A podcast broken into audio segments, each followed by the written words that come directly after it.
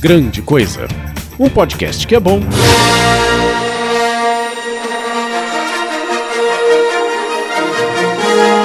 E que a força esteja com você.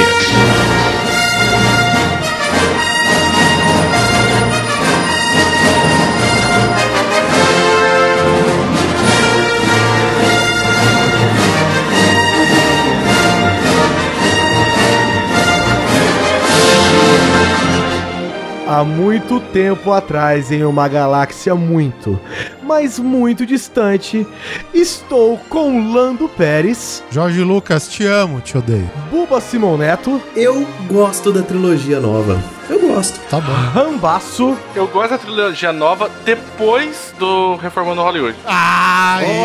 Olha aí. o cara sabe ganhar moral, né, velho? Eu não cheguei aqui à toa, cara. e Anderson Caurizian. Tu sabe que tu gosta de algo quando tu acha o que odiar naquilo. Eu descobri que eu e o Perotti somos a mesma pessoa, porque eu, eu sou o Lando Pérez e o outro é o Anderson Calrissian. Vocês que Eu tava, com, eu, tava, eu tava com medo de sair um Jar Jar Perotti. aí. Vocês que reclamem com a mãe de vocês, eu sou Guilherme Wan Kenobi e nós vamos para um episódio comemorativo dos 40 anos da saga do menino, outrora jovem, hoje um homem formado, bilionário, Jorge Lucas. Nós vamos falar da saga Star Wars que completa 40 anos em 2017. Sobe a música e a gente volta pro tema. Aceita.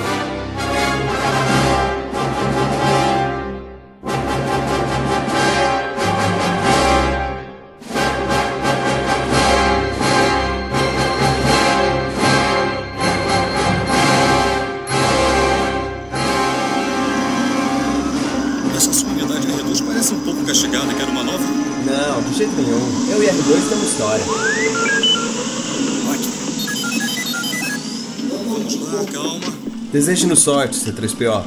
Aguente firme, R2. Você tem que voltar. Não vai querer que minha vida fique sem graça, não é? Estamos prontos então, R2. Adeus, C3. Esperamos voltar logo. R2, tudo pronto? Muito bem. Então o site do Grande Coisa já está no ar, não é mesmo? É www.grandecoisa.com.br Tenho certeza também que o Facebook está ok. facebook.com barra grande coisa. Não esqueça também de avisar a Aliança Rebelde no nosso Twitter. É arroba grande coisa underline.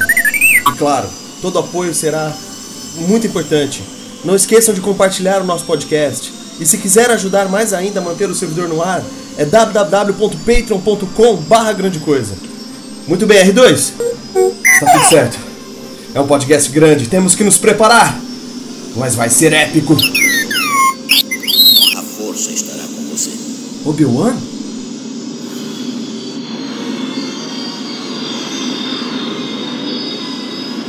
Situação das naves. Vermelho 10 apostos. Vermelho 3 apostos. Vermelho 6 apostos. Vermelho 9 apostos. Vermelho 2 apostos. Vermelho 11 apostos. Vermelho 5, apostos. Fixar lâminas em posição de ataque. Vamos passar pelo campo magnético deles. Segurem. Ligue os defletores, frente dupla. Olha só o tamanho daquilo. Nada de conversa, vermelho 2. 2. Acelerem para a velocidade de ataque.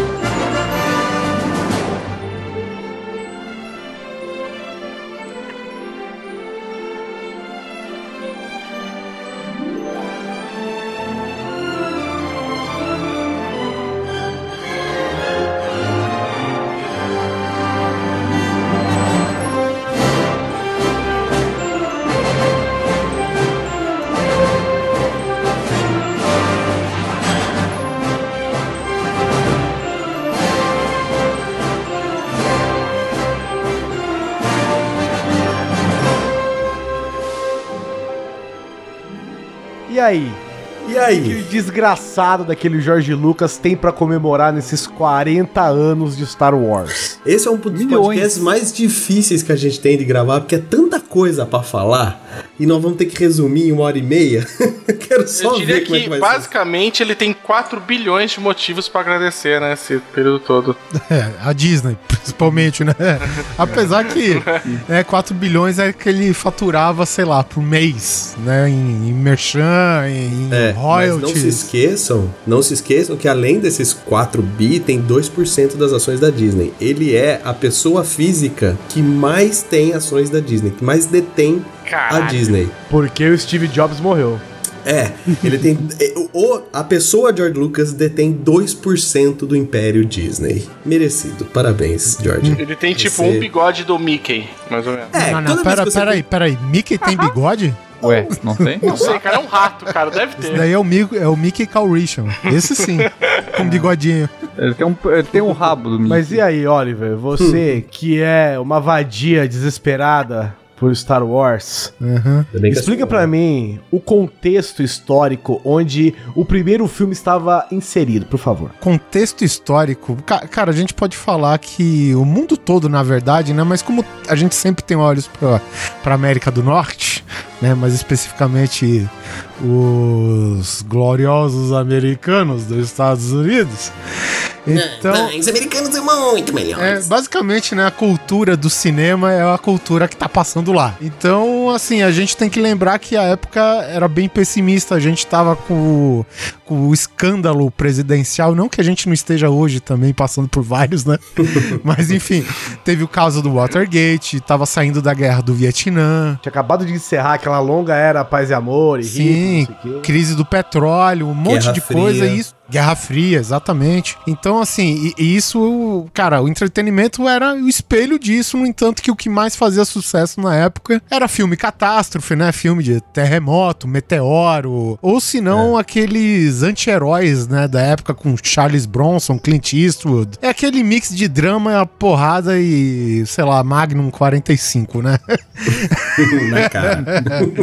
Então, é. Digamos assim, com entretenimento, até que era o ponto alto, né? Tipo de, de você chegar e espairecer um pouco da sua vida. E você chegava pra ver um cinema e ele retratava justamente o que a vida era, né, meu? Então. É, exatamente. Assim, tá- tá- tava precisando de um- uma virada, né? Tava precisando de um, de um ponto de mudança essa parte Tava do cinema. precisando de uma nova esperança. Olha! Nossa senhora, velho. E você não queria chamar ele, hein, Oliver? Pois é. Porque acho que vem principalmente por conta da guerra do Vietnã também, né? Aquilo ali foi muito custoso pros Estados Unidos, né? Eu fui assistir Kong esses dias atrás e aí de novo tava a questão da guerra do Vietnã, se perdemos É. ou não, sabe? Aí você olha e você fala, cara, gente, let it go, sabe? Essa porra já, já aconteceu há mais de 40 anos, sabe? Tipo, para, deixa isso pra trás, né? É, e aí ficou uma, aquela sensação de coisa, tipo, não acabada, né? Que a gente precisa dar um jeito, aí parece que veio com uma frustração geral que aí trazia também no filme a, a figura mesmo de anti-herói que a gente vê no Charles Bronson, né? Essa porra é desse jeito mesmo, o cara vai, vai matar e nem sempre ficar com a mocinha no final e, acabou, né? É, vamos dizer assim, é, o Lucas não veio assim pra mudar, né, assim, dramaticamente essas coisas, né, cara? Mas ele tinha uma visão um pouco Mas mais mudou. à frente. Não, mudou. Mudou, mas Mudou. não porque ele tinha uma visão assim muito à frente em termos de, de filme em si. Não era a intenção dele fazer isso, É, né? Essa é, é, real. o- Quando ele O que pensou ele ali. queria, na verdade, era não se manter preso às amarras de Hollywood. Exatamente. Isso. É, Foi o que eu vi no documentário que eu assisti. É, sim, é. na O verdade, documentário, que- o documentário mais longo feito pela história da humanidade dura 17 horas até acabar a Nova Esperança. Mas.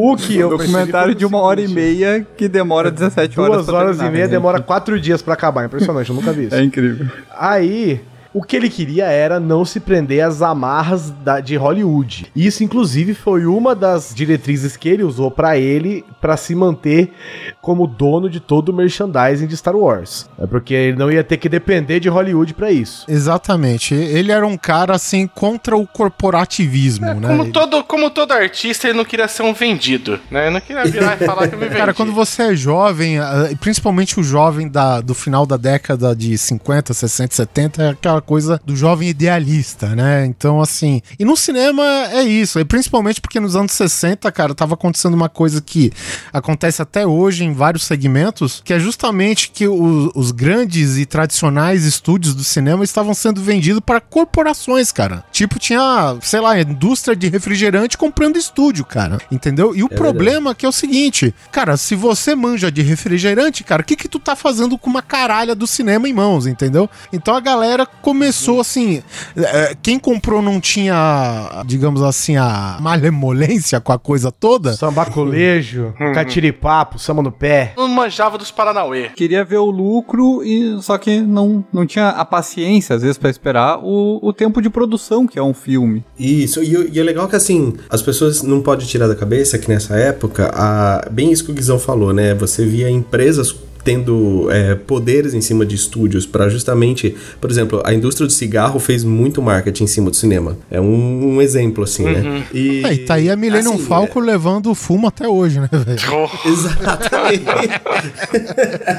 Exatamente. E o que acontece nessa época é que o, o Lucas, o George Lucas, desde a época da, da faculdade dele, ele falava que ele não queria. Ele queria fazer o filme que ele quisesse fazer, né? Sim. E então um grande objetivo de vida do George Lucas era, era não ficar preso às amarras, como o Guizão mesmo colocou, mas é, a princípio ele queria saber o que aconteceria mesmo com o mercado se um filme realmente fosse pro espectador, vamos chamar assim, né, pra pessoa que tá indo no cinema, sem ter que passar pelo filtro do marketing, sem ter que passar pelo filtro capitalista da venda. O que seria, o que ele, é, é legal que eu vi uma entrevista com ele que ele falava assim, que isso seria a, a mais pura sétima arte, né, que eu, não tô preso em nenhum corporativismo, não tô preso em nenhuma empresa. Naquela época era muito difícil, porque você via cigarro, refrigerante, sei lá, eu, lanchonete comprando estúdio pra fazer filminho de carro, filminho de, de, de adolescentes na lanchonete fumando, saca? É muito importante a gente perceber que a gente tá falando de 1974, 75, onde você tem a, a depressão mundial, filmes fechados naquilo, vendidos, claramente vendidos, e aí vem um maluco do nada e fala: quero fazer uma ópera espacial. Nenhum estúdio queria pegar essa porra, cara. É, né, a gente tem que lembrar, cara, que principalmente o Lucas estava saindo da escola, né, de, de cinema, da universidade de cinema, Isso. e ele, cara, tudo dele era muito a caráter, assim, experimental, né? Tem até a parada daquele filme, o THX 1138, THX. é, THX. que na verdade tudo começou com um projeto de, de escola, né? Ele fez esse filme... Era o TCC dele. É, foi era o TCC, para as curso pessoas dele. entenderem hoje, era o TCC dele, chamava THX 1138. É uma bosta que vocês não têm noção. Mas é a loucura do Lucas. É, mas é, é a loucura do Lucas no cinema. É, e é engraçado porque assim, eu quando estudei na universidade, eu morei com o pessoal do Imagem e Som que tinha na universidade. Quase todo mundo falava muito bem desse filme de THX. Sim, aí que tá. É, é que há controvérsias, né? O povo mais arte, eles gostam do filme. Por- justamente por isso que eu falei, cara. O caráter experimental do filme, né? Porque lá, lá, cara, tá praticamente todo o básico que você, né? Eu imagino, assim, que, que você aprende na escola de cinema, ele pôs é, a prova nesse filme, né? É, Era o TCC do cara, né? Sim, velho? então, e, e no caso o filme era pra ter 5 minutos, esse TCC do cara, e, e durou 20, tá ligado? 20. É. Tá aí o George Lucas já começando aquela parte da vida dele onde ele não sabe acabar as coisas, né? Ele não consegue. Só para as pessoas entenderem, é, é tipo o que é o, o Michael Bay hoje. O Michael Bay faz filmes pra massa. Ah, legal, explosão, carros, aquela coisa toda. E então a galera mais cult não curte esse filme. O, o George Lucas fez exatamente um filme pra essa galera cult. Não fez pensando neles, mas era o filme que ele queria fazer, entenderam? É, pois é. E, e, no entanto que depois que ele se juntou àquela galerinha, por- porque assim, por mais que as corporações estivessem tomando o negócio do cinema pra elas, te- teve um grande acerto aí que eles aplicaram uma coisa que eles faziam bastante com o produto original deles, que é a de mercado. E pesquisando justamente o mercado, eles descobriram que tava carecendo, cara, um cinema mais voltado pro público jovem. E foi aí que nessa durante essas, digamos, descobertas nesses caça-talentos, que surgiu nomes que nem o Francis Ford Coppola, Scorsese, o Spielberg, Brian de Palma, é Spielberg. tudo da mesma patotinha. Laia. Gente, É, é a- a- vocês estão entendendo? Olha o nível dos carinha, dos coleguinha, os roommates, a turminha do cinema formal. Olha que Essa turma. galera O grupinho do WhatsApp do cara. Olha o grupinho do WhatsApp dos caras, velho. Cara, é muito impossível, cara. Essa, pensar que essa galera ela fez tudo faculdade juntos. Né? Sim, Tavam- sim, sim. Se formaram quase, se não me engano, o Coppola com o.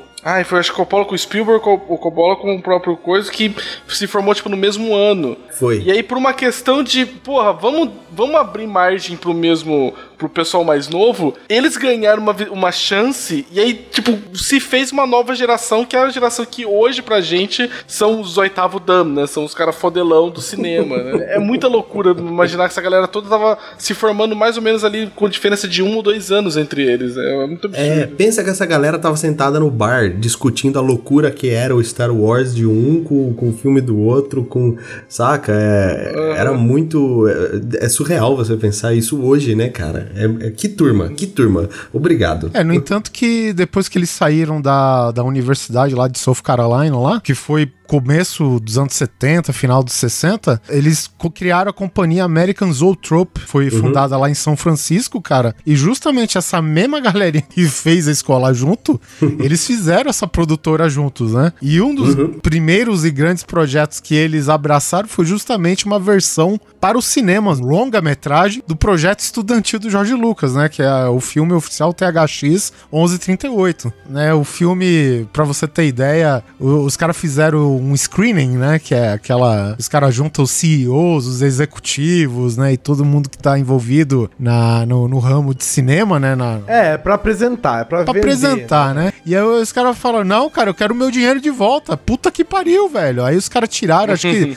300 mil dólares, cara, que tava destinado não só a pagar o THX, como outros projetos da Zootrope também, velho. Entendeu? Então, tipo... Se falar que foram 300 mil dólares há 40 anos atrás. Isso, exatamente. É. Isso seria o quê? Não sei, cara. Hoje, hoje seria muito, muito E dinheiro. grana. aí que começou a experiência ruim do Jorge Lucas com a grande corporação chamada a indústria do cinema, né? Sa- Sabe que quando eu tava lendo essa, essa história só, que eu fico só imaginando, né? Igual também eu vi recentemente a, a história da J.K. Rowling, né? De como foi a ascensão dela ao sucesso. E eu sempre fico pensando, cara, eu não sei, eu sempre fico um pouco em dúvida, porque, sabe, todas as vezes essas biografias de sucesso vêm de um sofrimento, né? De dormir no chão do tatame, ali na academia. eu fico muitas vezes com o pé atrás com isso, cara, porque nunca é uma história assim, ah, eu tentei e aí deu certo e foi tudo bem e o pessoal me emprestou. Não. É sempre, sabe, tipo, é sofrido, é suado, o cara deu uma sangue, né? Foi pro hospital, passou mal, né? É um merecimento, né, Mas cara? eu acho que é porque é o seguinte, tem um pouco do romance, né, quando você vai contar É. essa história, mas é porque são sempre focados em obras que são muito diferentes daquilo que as pessoas estão acostumadas. Uhum. Não vou dizer que é uma quebra de paradigma, porque não é, mas eles são completamente diferentes daquilo que se veio trabalhando no mercado. Então, por isso que os caras têm uma- um negócio assim, o cara acredita na ideia dele, a ideia dele é completamente diferente de tudo aquilo que, que todo mundo tá acostumado a ver, que o mercado tá acostumado a comprar, que os consumidores estão acostumados a consumir, ele acaba passando maus bocados mesmo, né? Porque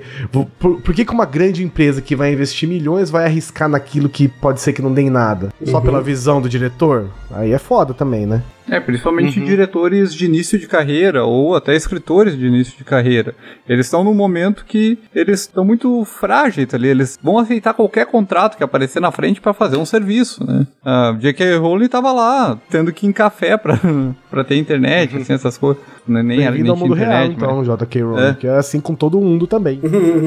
É, então, é que, é que recentemente, quando eu vi a coisa, eu, eu olhei e falei assim, nossa, é sempre. Eu não sei o quanto que disso é uma coisa que, como o Duque grava comigo, fala, se também não for muito interessante, não vai vender a biografia, né? Se for, tipo, É. muito Ah, tranquilo, claro, muito sem problemas, né? fazem um drama extra. Mas o. Mas acho que o Guizão também falou tem, tem razão, né? Também tem, tem, um- tem um fator aí que são projetos sempre arriscados, né? Nunca são, Sim. são projetos assim seguros, né? Quando faz muito. Pra fazer muito sucesso, você nunca vai na segurança, né? Você sempre vai ter que tentar alguma coisa muito ousada. Pois é, você pode ter certeza que muita gente tava no feijão com arroz ali, conseguiu tudo que queria queria. Só que não tem história pra contar. Pode crer, pode crer. Então, e, e no entanto, cara, que justamente pra, por causa disso tudo que a gente falou, né, cara, de, de ser um, um produto mais difícil, de, de você empurrar a goela abaixo, seja de produtores executivos, né, cara, que o, o, o Coppola chegou pro Lucas e falou, cara, faz algo mais simples, eu, cara, eu te desafio que você não consegue fazer uma comédia boba, sabe, uma comédia leve, digamos assim, né, cara. É, um, um massa velho da vida. Então, e o Lucas, ele abraçou tudo aquilo que ele passou durante a adolescência dele, que era aquela coisa dele ser ap- apaixonado por carro e aquela juventude transviada, né, entre, entre aspas, porque o Lucas também não era aquele cara que ia muito bem na escola, não, né, ele... É nóis, Lucas. Foi, ele foi se consertar mais ou menos quando ele foi pra universidade lá de, de South Carolina pra fazer o curso de cinema, né? Porque era algo do interesse dele, né? E nesse tempo, cara, ele filmou lá o American Graffiti, né, cara? Que é uma comédia, cara, bem levinha, bem bobinha. Acho que pra hoje tá extremamente datada, né? O conceito do cara se vangloriar com o carrão, ter a menininha do lado. É, cara, é um modelo muito anos 60, né, cara? Então, e, e diga-se de passagem, né? Nesse filme já tava quem? Harrison Ford. O que chama aquele outro diretor dos filmes do Dan Brown, cara? Ron Howard. O Ron Howard, isso. Ah, que legal. Que é pai da Bryce Dallas Howard, né? Naquela época tinha cabelo. Era novinho, né? É, as maçãs do rosto cheia, né? É. velhice é uma merda, velho. O Steve. Mas enfim, cara. foda, e é o filme. Apesar de eles fizeram uma exibição inicial, né, só pra medir mais ou menos, tirar um termômetro, né, da reação das pessoas, cara. O filme foi bem, porém o executivo chegou, pô, cara, você não deve apresentar o filme nessa fase. Aí foi lá, uma fuçou de novo no filme do George Lucas, que é tudo que ele não gostava, cara. O filme dele, criação dele, propriedade intelectual dele, tá sendo fuçado por uma mão de um cara que, porra, tá lá pra meros é, interesses comerciais, né? Tá matando a arte de um certo modo. E assim começa o ódio do George Lucas pelos estúdios. Pra vocês terem uma ideia do porquê que Star Wars é considerado o maior filme indie do mundo, da história do cinema, começa aí essa história. Antes até, né, no THX. Isso é uma, uma dúvida daí que eu ia ter, que o, o Neto falou. O primeiro já foi já totalmente bancado pelo Lucas ou foi só os outros dois? Não, não. O primeiro, o Lucas tinha uma amizade já com um executivo da Fox lá. Ele era, ele era tipo o diretor, diretor, diretor criativo da, da Fox. Nós estamos falando do primeiro filme. Nós estamos falando do primeiro filme Star Wars, episódio 4, que na época não chamava episódio 4, era só Star Wars. Star Wars. O cara ele liderava o departamento criativo da Fox. E aí o Lucas, né, que já tava em mente tudo aquilo do Star Wars. Assim, grande parte, né, a gente vai falar aqui um pouquinho da do como que era o Star Wars antes de sair do papel pra valer, mas enfim, o George Lucas apresentou o projeto pra ele, né, muito a nível embrionário ainda, né? O Led Jr. falou: "Ah, cara, eu não entendo porra nenhuma o que você tá falando pra mim, mas eu aposto no teu talento". Entendeu? o, ca- o cara não entendia nada do projeto, porém sabia que o Lucas era capaz de alguma coisa, né? Sabia que o cara tinha futuro, o menino. O George Lucas começou a escrever o Star Wars já no THX, tá? É uma curiosidade aí que ele já tinha ideia. Esse embrião do Star Wars nasceu quando ele tava terminando a produção do THX e ali que ele começou a escrever. E foi no filme seguinte que o Oliver falou, essa comedinha Água com Açúcar, American Graffiti. que ele começou realmente a botar no papel a história inteira do Star Wars, tá? E quando eu falo papel, é papel mesmo, gente. Ele pegou um, um fichário e começou a escrever Puta ali a lápis no, no negócio, Não, pra você gente. ter é- ideia, os filmes, a trilogia nova, nova de 99 até 2005, sei lá, ele escreveu no papel, cara, à mão, velho. É. ele é À bem mão. roots mesmo, cara. Grandes bosta. Ele só exige tecnologia na porra do filme, né? Mas na hora de escrever o roteiro é isso mesmo, é, é papel, borracha e lápis. Continuando a história do Oliver, então ele era brother, né, do diretor executivo da Fox, que falou: beleza, eu banco o seu talento. E começou o segura-leão da galera da Fox. É, porque né? vamos dizer que o Lucas não chegou lá como um Zé Ninguém, né? O American Graffiti, cara, ele levou é, um mês pra ser rodado. Ele custou menos de um milhão. Uhum. 777 mil. E ele foi a terceira maior bilheteria daquele ano, cara. É, foi alguma coisa. Então, eu vi uns números disso daí que tinha rendido quase 100 milhões, mas eu falo assim, gente, pra época é muito dinheiro isso. É, Não- então, é, o quase 100 milhões aí é bem longe, porque o primeiro filme a marcar 100 milhões de dólares na bilheteria foi o Tubarão de Spielberg, que por algum acaso tava nessa patotinha que a gente falou aqui. Tava, na, tur- tava na turminha. E o Tubarão foi logo ali. O Tubarão também no final da década de 70, não é? Tubarão em 75. É, então. Bem antes. Então, é, vamos lembrar também que antes de Star Wars chegar nas mãos da Fox, a gente tem que lembrar que a Universal, a United Artists, né, que, é, a, que banca o James Bond até hoje, eles negaram o projeto, falaram não. Então, meus senhores, vocês ficaram aí mais de 4 bilhões pobres aí. Ou menos ricos, né? Não que vocês liguem muito, mas... É. Porque, já pensou de a United Artists, né, cara, ficar com Star Wars e James Bond, velho? Puta que Caralho, né, pariu. mano? Nossa senhora, velho. Aí seria... É, é, é sentar no trono, né? Foda-se, né?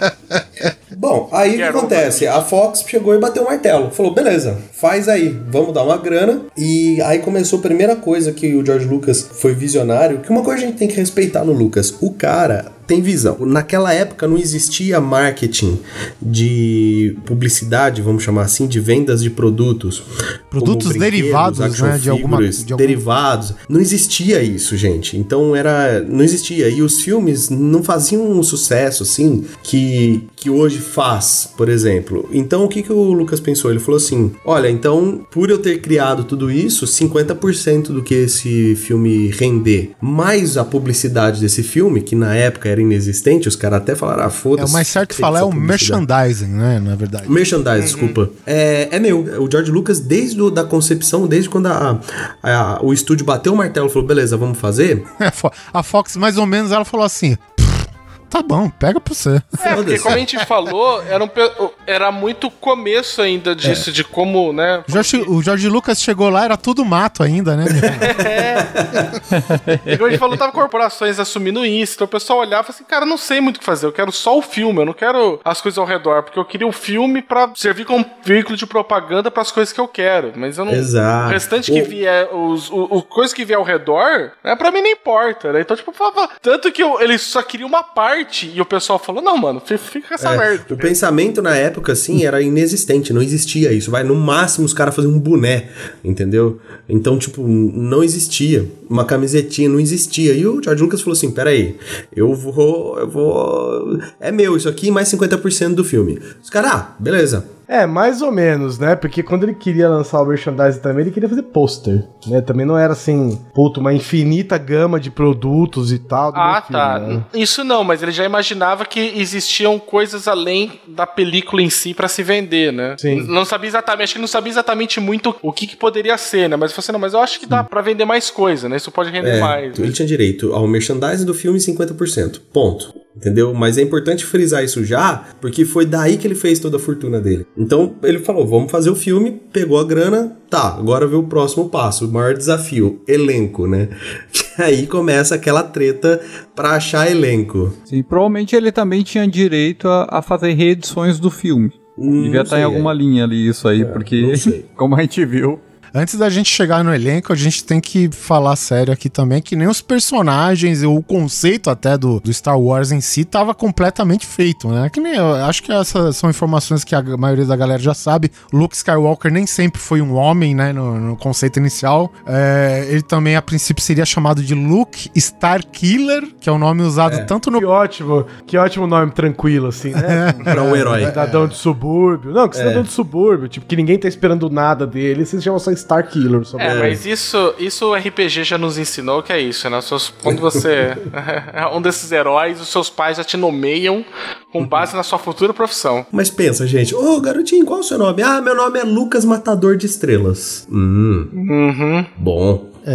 E vamos falar sério que daí se originou o personagem do game, né, cara? Porra, como não lembrar? Foi. É, mas esse cara merece. Mas eu, fiquei, eu sempre fico pensando, cara, como seria maluco o, naquela época ter colocado um, um blockbuster desse com uma personagem feminina como protagonista. Por mais que a Princesa Leia tenha uma grande parte assim da trama, né, você colocar colocasse uma mulher naquela época como protagonista, eu falei, cara, aí sim ia falar isso, isso é ousado. digamos assim, tem, que nem você falou, né? Ter tem. Mas não é o foco. O, fo- o foco assim não, porque o foco é nos três heróis, né? Pô, Star Wars, o primeiro filme, o foco tá nos três. Mas é, eu acredito que o Luke tem mais destaque, é. O Realmente Luke é tem isso. mais destaque, né? Grande parte do arco da história, toda que a gente tá falando aqui de Jedi, é, ele é o único Jedi do, né? Então não tem como falar que o, o foco tá nele, né? Apesar da É, o história. Luke é o protagonista da história, ponto. Isso é. Ele é a, a jornada do herói acontece com o Luke, mas a, a Leia e o Han, que eram a princípio personagens é,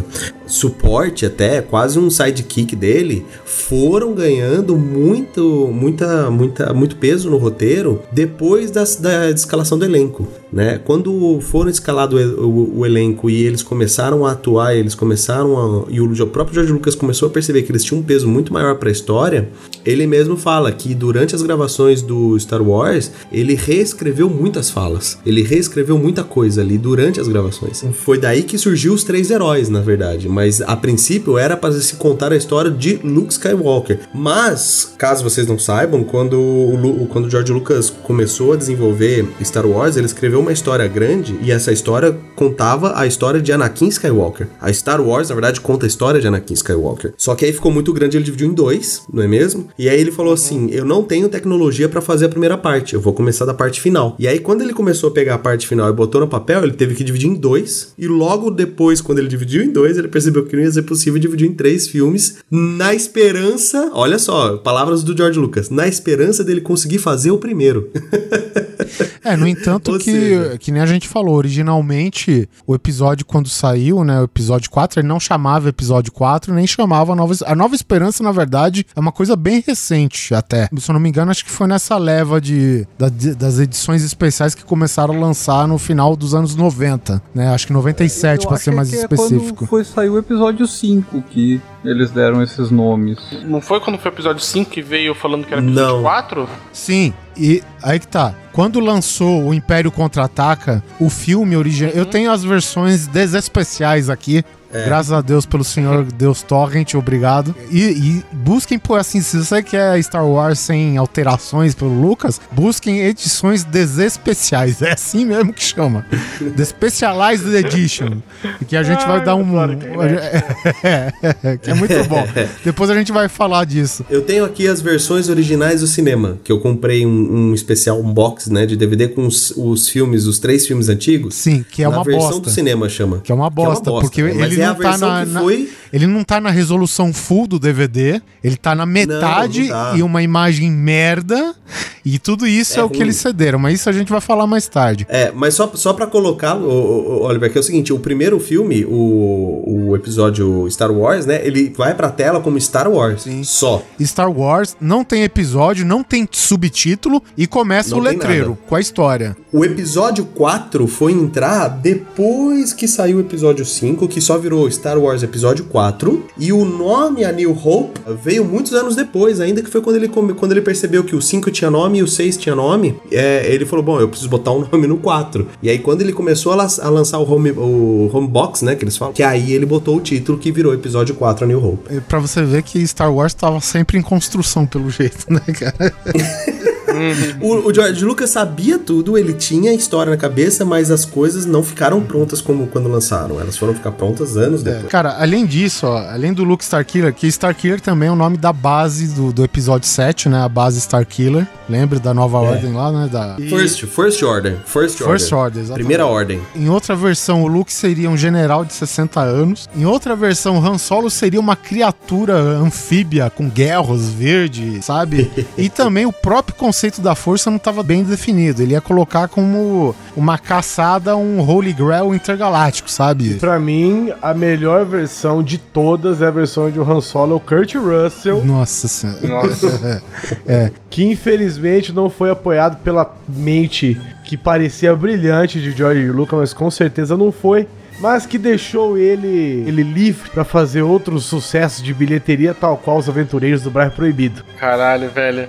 Assim, Kurt Russell como Han Solo, tipo, é, é, é assim, é você pegar a porra do canastrão e, caralho, um né, boost, injetar né? nitroglicerina nele. Não, o que acontece é o seguinte: pro, Hans, pro, pro Harrison Ford fazer o Han Solo, ele precisa atuar. Pro Russell, ele só precisa ser ele mesmo. Exatamente. É, aquela coisa que o pessoal usou da direção do Lucas, né? Tipo, de faster, intenser, né? Tipo, pro, pro, pro Kurt Russell não ia funcionar, né? Ia falar, tipo, mano, pega mais leve. tá? Tipo, não, não, não, não tão canal. Ia ter uma nova plaquinha escrito Check It Easy. Tem crise. Easy, man. Eu imagino a direção. Ô, Kurt, seja menos você, cara. Tá muito. Tá muito, né? Que a Russell é o melhor. Só falando também que a força em si se reduzia ao Kyber Crystal, né? Que era uma relíquia sagrada, blá blá blá. Enfim, que hoje também o pessoal no Rogue One usou o conceito do Kyber Crystal. Isso, isso que é, é, isso que eu ia falar, cara, porque o Kyber Crystal seria o que é o cristal que faz o lightsaber Isso. dos Jedi, né? Cara, particularmente eu não sei, cara, eu gosto muito dessa ideia, sabe, tipo de que fosse uma coisa que não é tão explicada assim, O- porque eu acho que o conceito da força depois ficou muito muito mastigado, né? Ficou depois, ainda nesse começo ainda não, né? Mas sabe, ser uma coisa mais tipo, mano, esse cristal tem uma, uma propriedade mágica e aí, sabe, depois disso fosse Aí o cara faria uma né, espada falando da sagrada, né? Um negócio tipo Excalibur. Porra, assim. cara, ia ser, cara, ia ser lindo, Mas- caça, cara. Ainda o que eles trouxeram no Rogue One foi, foi mais ou menos isso. O cristal ele tem uma força misteriosa, sagrada, inexplicada ainda. Mas pelo menos não, não deram um nome pra essa força pra justificar por que, que o cristal brilha. É, e, tá- e sem mencionar que tá em Jeddah também, né? Que agora faz parte canônica, né? Da mitologia de Star Wars, que possivelmente é uma, um local sagrado pros Jedi, né? Tinha um templo lá, tinha monumentos caídos, né? Essas coisas lá.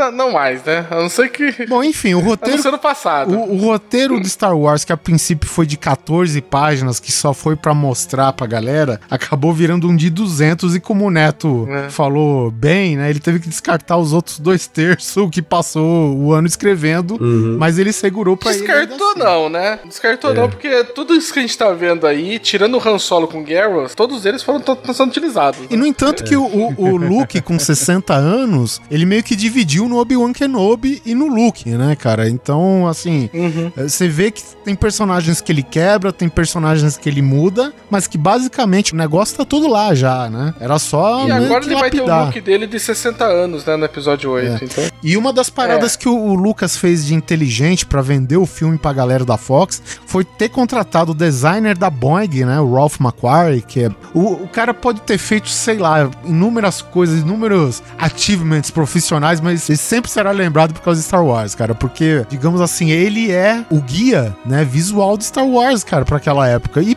hoje também, né, porque o, o que ele desenhou acabou ficando, né, alguma coisinha eu acho que aquilo que casa bastante com gente que tava comentando a respeito do Lucas nessa parte de merchandising, de marketing, ele ser muito bom, né? Porque tanto de usar isso depois, mas como também na hora de vender a ideia, né? O cara apresenta de uma maneira diferente, né, do que estava sendo apresentado normalmente, né? Eu já vou trazer já o- as artes pro pessoal ver pronta, pra eles se deslumbrarem, e aí falar não, não, não, vamos, vamos tentar essa porra assim. É, e no entanto que depois de, de ele ter exibido essas artes do Macquarie, cara, a Fox liberou um orçamento de 8 milhões pra ele, velho. É, foi uma, foi, foi uma puta jogada mesmo. E só pra gente é, colocar, assim, pra, pro ouvinte também se colocar, o, a trilogia velha, que é a partir do episódio 4, 4, 5, 6, 7, 8, 9, é uma. é- ela trata todo o universo Star Wars de um ponto de vista mais mitológico. Então, por isso que a força né, é, é toda mítica, aquela coisa toda. Por isso que quando o próprio designer da Boeing, que começou a desenvolver todas as naves, é, quando ele começou a projetar isso, ele tinha essa noção de que ele poderia usar muito a fantasia, o imaginativo, é, e não tanto a coisa mais científica, a coisa mais exata, que já é a trilogia é, nova, né? O 1, 2 e 3 já vem mais pra esse lado mais científica da coisa, que aí eles tentaram explicar a força, o George Lucas fez essa cagada no midi-chlorians, etc.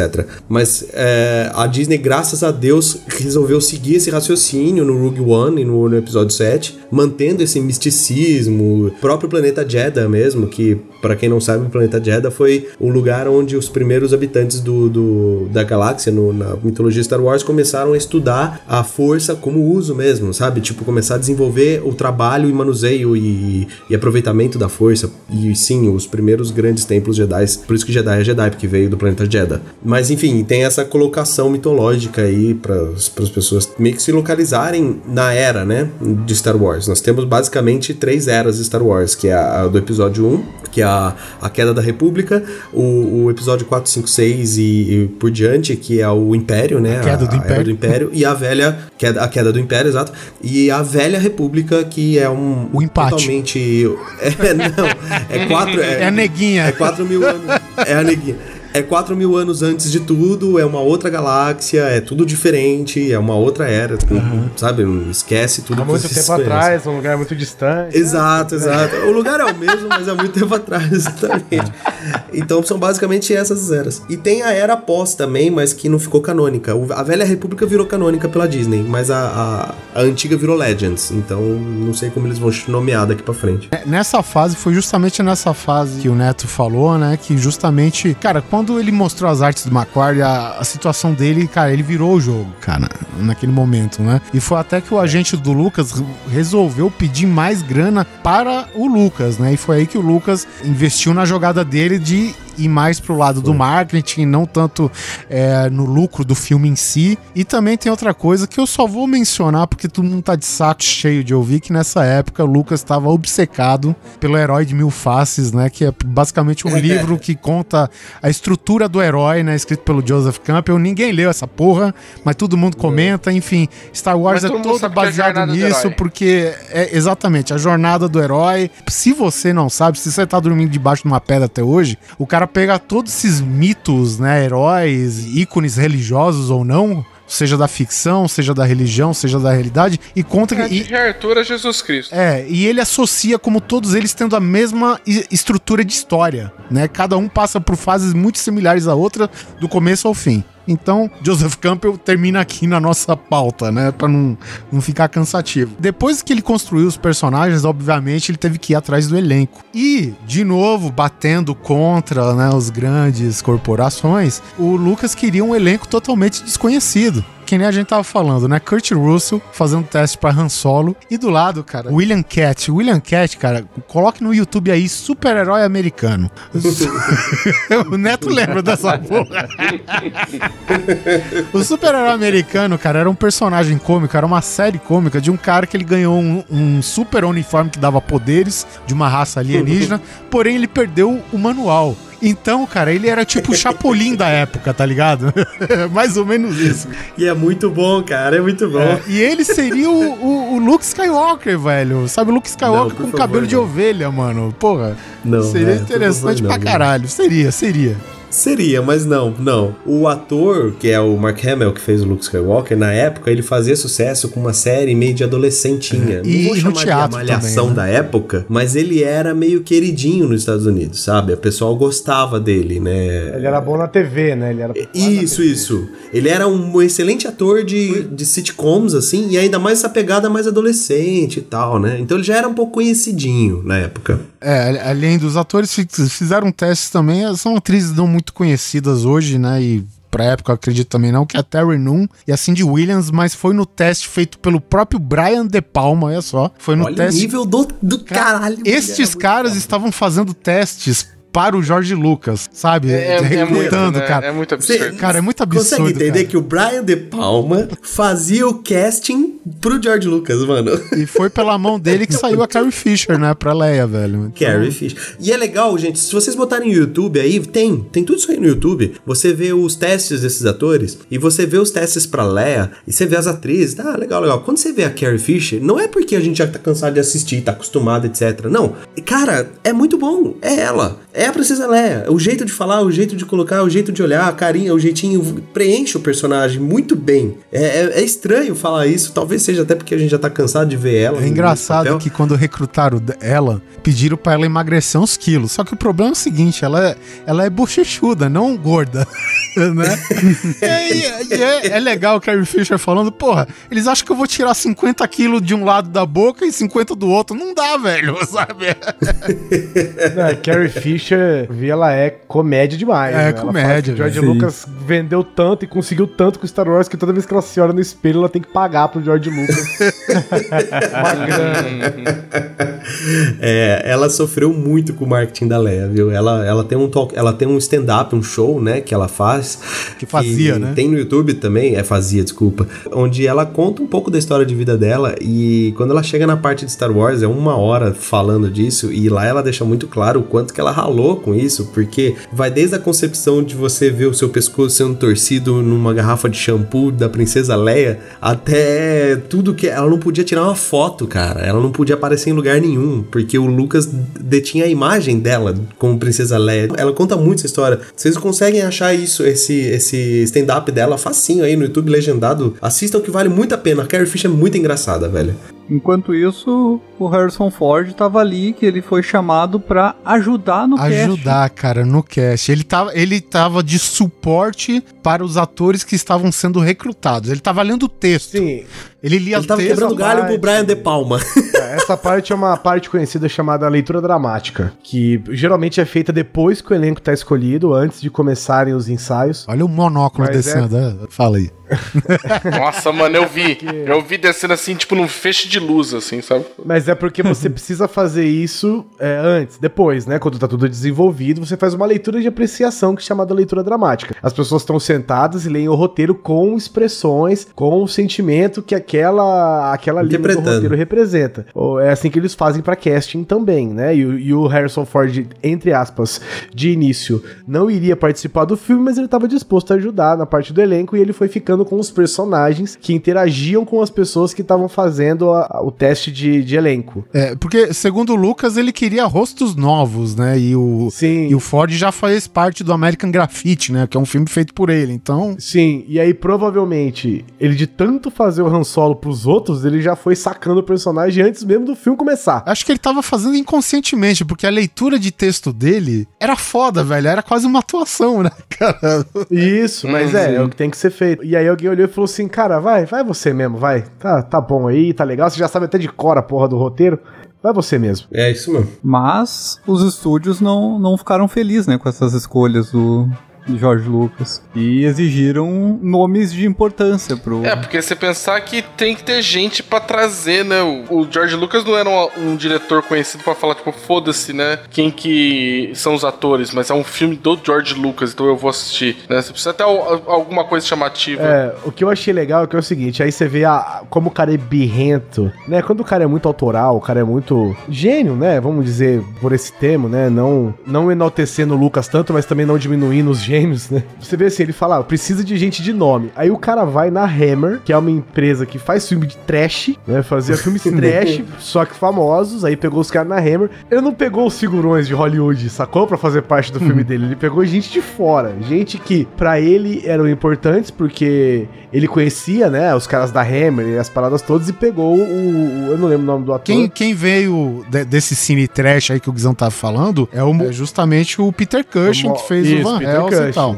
Exatamente. E aí o, o Alec Guinness, que é famoso, fez, sei lá, 10 mil filmes na Europa. Né? Então, ele não pegou os nomes grandes de Hollywood, ele pegou os nomes grandes que ele considerava grande e que são nomes grandes para o cinema, e não nomes grandes para a indústria hollywoodiana. O Alec Guinness já era importante na época, cara. O Alec Guinness já era ganhador do Oscar pela Ponte do Rio Kwai e ele já era Sir naquela época, né, cara? Então, assim. ah, é verdade. É, e assim, tá certo. Europeu, beleza. Ele tá fora da, O daquele. interessante com o Alec Guinness, ele era tipo um Sean Connery pra nós, assim, na época que o Sean Connery ainda tava fazendo filme bom, assim, saca? Entendeu? Então, quando. E ele era. Ele tá certo, ele era um figurão de Hollywood, ele era um figurão É. de Hollywood porque... Ainda ele bem que o Neto deu uma corrigida, porque, tipo, é o Sean Connery, tipo, tá, no, Da- pra nossa época. Falei, ah, É, tá. daquele é, ganhou, porque ele era mas ele avô, ganhou tá. o Oscar enquanto ele fez um filme americano, né? Então ele Isso, fazia isso, parte isso, de Hollywood, sim, é. Ele era tipo quando você vai fazer um shopping que você precisa de uma loja âncora, sei lá, você vai botar um Carrefour no rolê. Sim, exatamente. Saca? É, É, o Alec Guinness pro Star Wars. Isso, até o Lucas reconheceu que precisava de uma figura importante no meio de toda aquela molecada, né, cara? Então, pra dar peso, pra dar credibilidade num filme que ninguém conhece até então, né? Isso, eu falo, eu preciso botar um cara aqui que esse cara vai puxar esse público, pelo menos, pra É. mim, né? Sim, e é um sim, mais- é verdade, é verdade. E mais pra frente ele se mostrou muito muito importante durante as filmagens, porque ele era aquele cara com experiência, aquele cara profissional. A galera lá Então, no meio do deserto, passando Essa mal. é a questão, exatamente. E ele Essa é ali com, sabe, seus 60 anos, sendo, sabe, o ator exemplo. Porque eu vou falar a real pra você. O cara, quando é bom, Quando é o cara Sir. é bom. É, quando é Sir é melhor que bom, né? Mas quando o cara é bom, o cara é bom. É que nem eu vou usar de exemplo o Harry Potter, por exemplo. Que todo mundo fez o Harry Potter lá, não sei o quê. Quem que era o cara fodão? Era o. Alan Rickman. Era o Alan Rickman, velho. Sabe? Por quê? O cara tem 70 anos de tradição fazendo filme, teatro, ópera, comédia, qualquer coisa. Então, o cara é um ator de verdade. O cara tem uma formação de ator de verdade. Precisa Então, ter um cara que- pra quando a molecada tá dando risadinha, ele aparece, né, no, no set e todo mundo fica sério. Já fica quieto, já fica quieto, exatamente. É aquela assim, meu Deus, eu vou, eu vou atuar com a Alec Guinness. É, se for o uns que que eu moleque faço? muito Jesus. zoeiro, fala, ó, entrou o ganhador do Oscar, ó, entrou o Sir.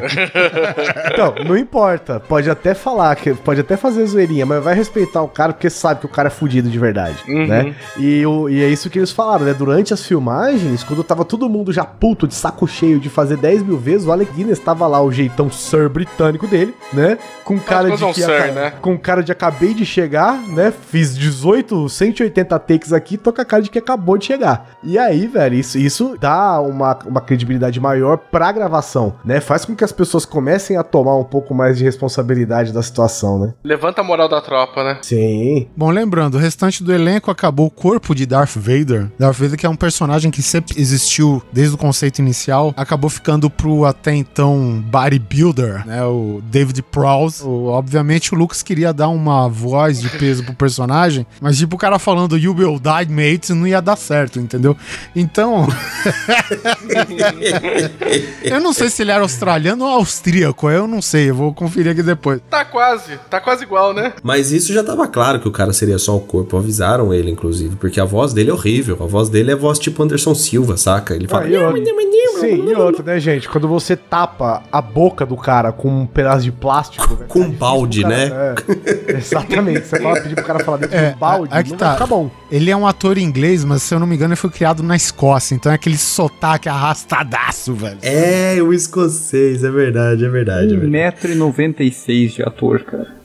É importante, é importante lembrar as pessoinhas que quando foram, foi feito todo, todo o filme do, do episódio 4, o, esse ator ele fazia as falas, ele fazia as falas normal, ele interpretava normal, mesmo sabendo que não seria a voz dele ou o rosto dele que iria aparecer, tá? E a voz oficial do Vader, que é até hoje, não estava ainda, não estava escalada. Isso só foi acontecer na pós-produção do filme que eles começaram a procurar alguém pra fazer a voz do Vader. Isso é uma curiosidade. Ninguém tinha ideia de como seria a voz do Darth Vader, então, até então então. Pois é, continuando aqui o elenco, a gente falou do Peter Cushing, tem o Peter Mayhew, que era, sei lá, servente de hospital, virou Chewbacca, né?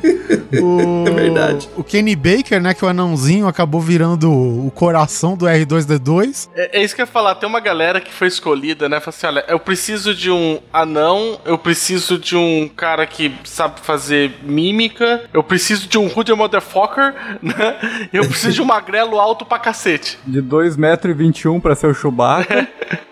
Então tem uma galera que foi escalada meio que pelas medidas, assim, né? Acho engraçado isso. Eu fico imaginando sempre aquele início do 11 Homens um Segredo, sabe? Que o, o George Clooney vira pro Brad Pitt e fala assim: o que você tá pensando? Hum, pra início eu preciso, penso em um acrobata, dois engraçadinhos, um técnico, sabe? Sabe o cara fazendo a escalação assim da equipe. Eu achei legal do cara que faz o Chewbacca falando. É que ele falava durante as, as cenas. Ele tinha falas que depois foram substituídas por. Eu achei legal como eles escolheram ele, né? Que ele era, como foi dito, ele é atendente de hospital. E os dois entraram no lugar que ele tava. Ele, como ele disse que foi criado, né? Como um bom inglês. Como um bom inglês, ele se levantou para receber as pessoas que chegaram. Aí o cara levantou com dois metros e meio. Aí o Lucas foi dando aquela, aquela escaneada de baixo em cima no É, cara. ele assim, entrou com aquele. "Acho que O Gary achamos." Kurtz, né? Com outro produtor de Star Wars na época, né? Os dois se entreolharam assim, olharam pra cima e falei, ah, achamos. That's the guy. tu imagina como que ia estar num, num episódio, num- numa, nas filmagens de Star Wars, né, cara? Diz que o Anthony Daniels tava esperando, sei lá o que, que ele tava. O Anthony Daniels é quem faz o C3PO, né? Ele tava esperando chegar a vez do teste dele, alguma coisa, e ele tava desistindo, cara. Porque tu olha pro lado, tem um macaco gigante, passa um anãozinho, passa um alienígena, é, sabe? O cara acha que tá num circo, né, velho? Ele tava prestes a desistir. E quando ele viu o, o, o quadro do Macquarie, né, que é o designer da Boeing, justamente com o desenho do, do personagem que ele ia fazer, né, que é o C3PO, que era muito mais inspirado na Maria lá do Metrópolis até então, né, do, do que outra coisa assim, mas ele eh, chamou tanta atenção dele que ele ficou, cara, e ele é o, Foi enfim, tipo olho no olho. Ele é o, o, o C3PO, cara, oficial definitivo. Inclusive, até ele mesmo era pra ser dublado, o C3PO. E, e o pessoal não achou voz. E Aí chegou um, um dublador, na verdade. Um dos Isso, era um que dubladores. fez o teste pra dublar a voz do C3PO. E eles ouviam a voz dele falando em cena. Exatamente, o cara falou, pô, eu como experiência de dublador, o cara tá mandando pra caralho, porra, deixa ele. Provavelmente só chamaram ele pra refazer as falas porque devia estar aquele farfafá abafado da Sim, sim, máscara claro, de plástico. é. Todo mundo que usa máscara lá tem que passar por uma redublagem, né? É. Não tem jeito. Todo mundo ali passou por alguém. Uma coisa que eu achei foda foi tanta parte de prazos, né? Que foi um negócio é, complicado pra eles, né? Que eles tiveram um prazo muito apertado pra visão gigantesca que o Lucas tinha. E que ele tinha imaginado coisas que a tecnologia não era. Não, não existia. Cara, isso é que eu acho do caralho, velho. Não existia a tecnologia necessária pra fazer o que o cara queria. Steve Jobs precisava estar vivo nessa época, né? Tipo, Ele tava, provavelmente, mas.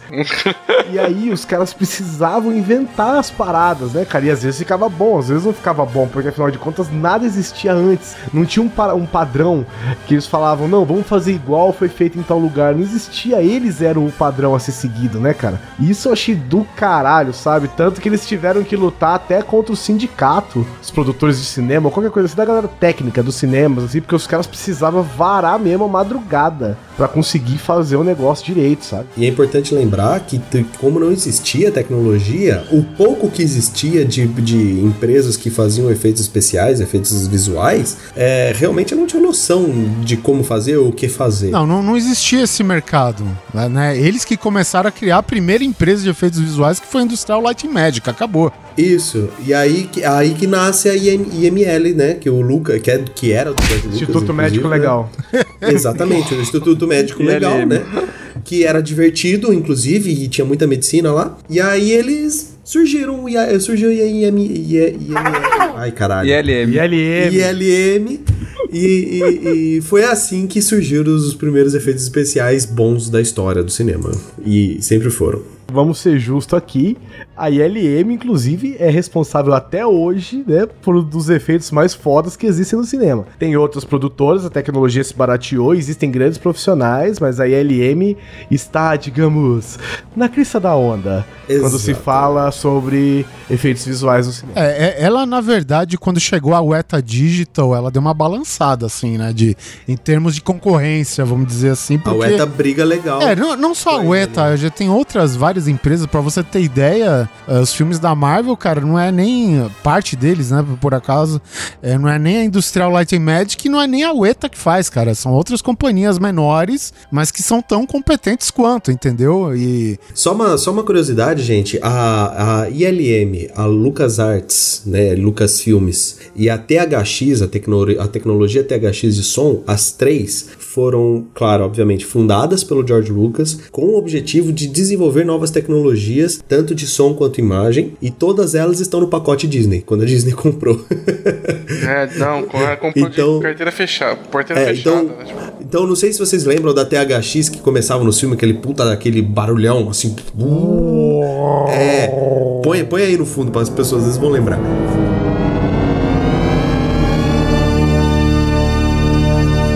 Esse som é uma, uma, uma, vamos dizer assim, uma tecnologia, uma empresa de tecnologia de, de som, né, de sound designer, que o George Lucas fez pros filmes dele. E aí ele, claro, né, como uma empresa, ele começou a prestar serviço para outros filmes, assim como a ILM, que é uma das mais fortes até o hoje. George Lucas precisou Agora- criar um mercado de trabalho pra atender o filme dele, cara. Foi.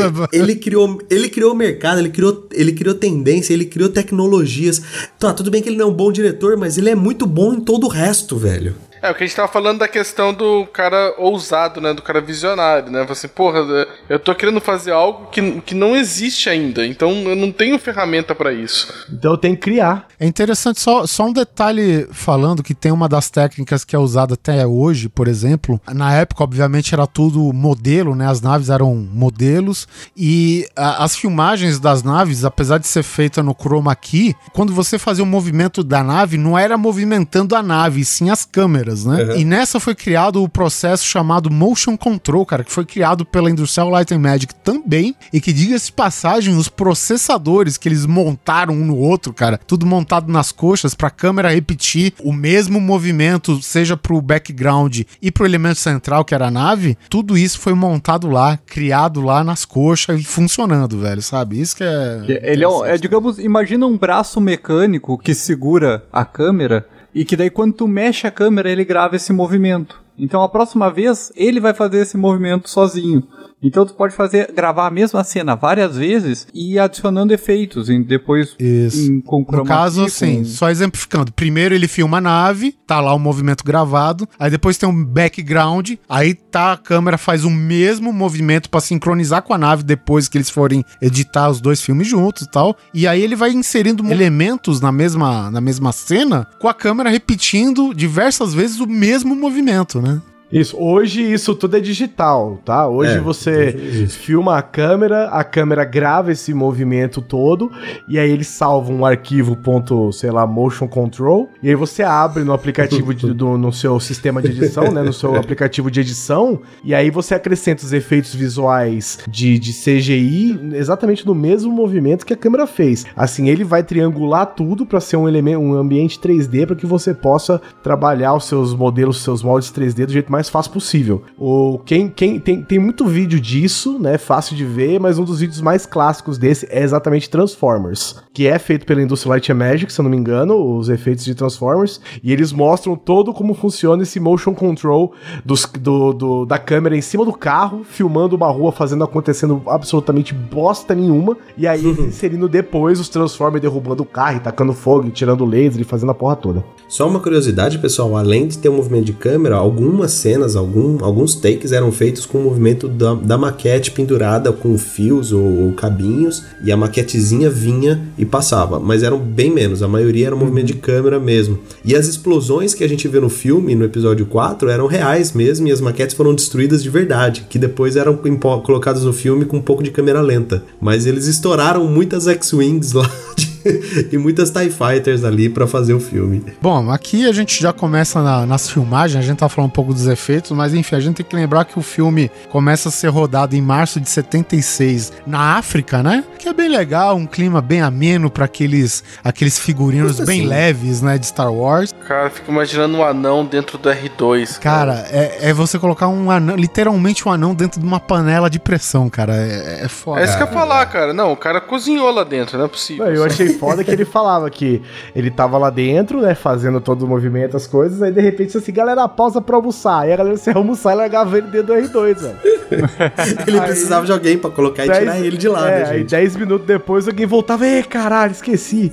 o cara aí, tava cozinhado ele, coitado, já. Todo coitado mijado lá dentro do negócio, suando, nem um louco. O cara era praticamente uma carne de panela ali no rolê. O cara era abandonado dentro de uma lata de lixo no deserto, velho. Agora, vamos falar também que o Lucas era muito sortudo, porque com um dia de filmagem, é. cara, o deserto do Saara choveu como nunca e destruiu todos os cenários de Tatooine.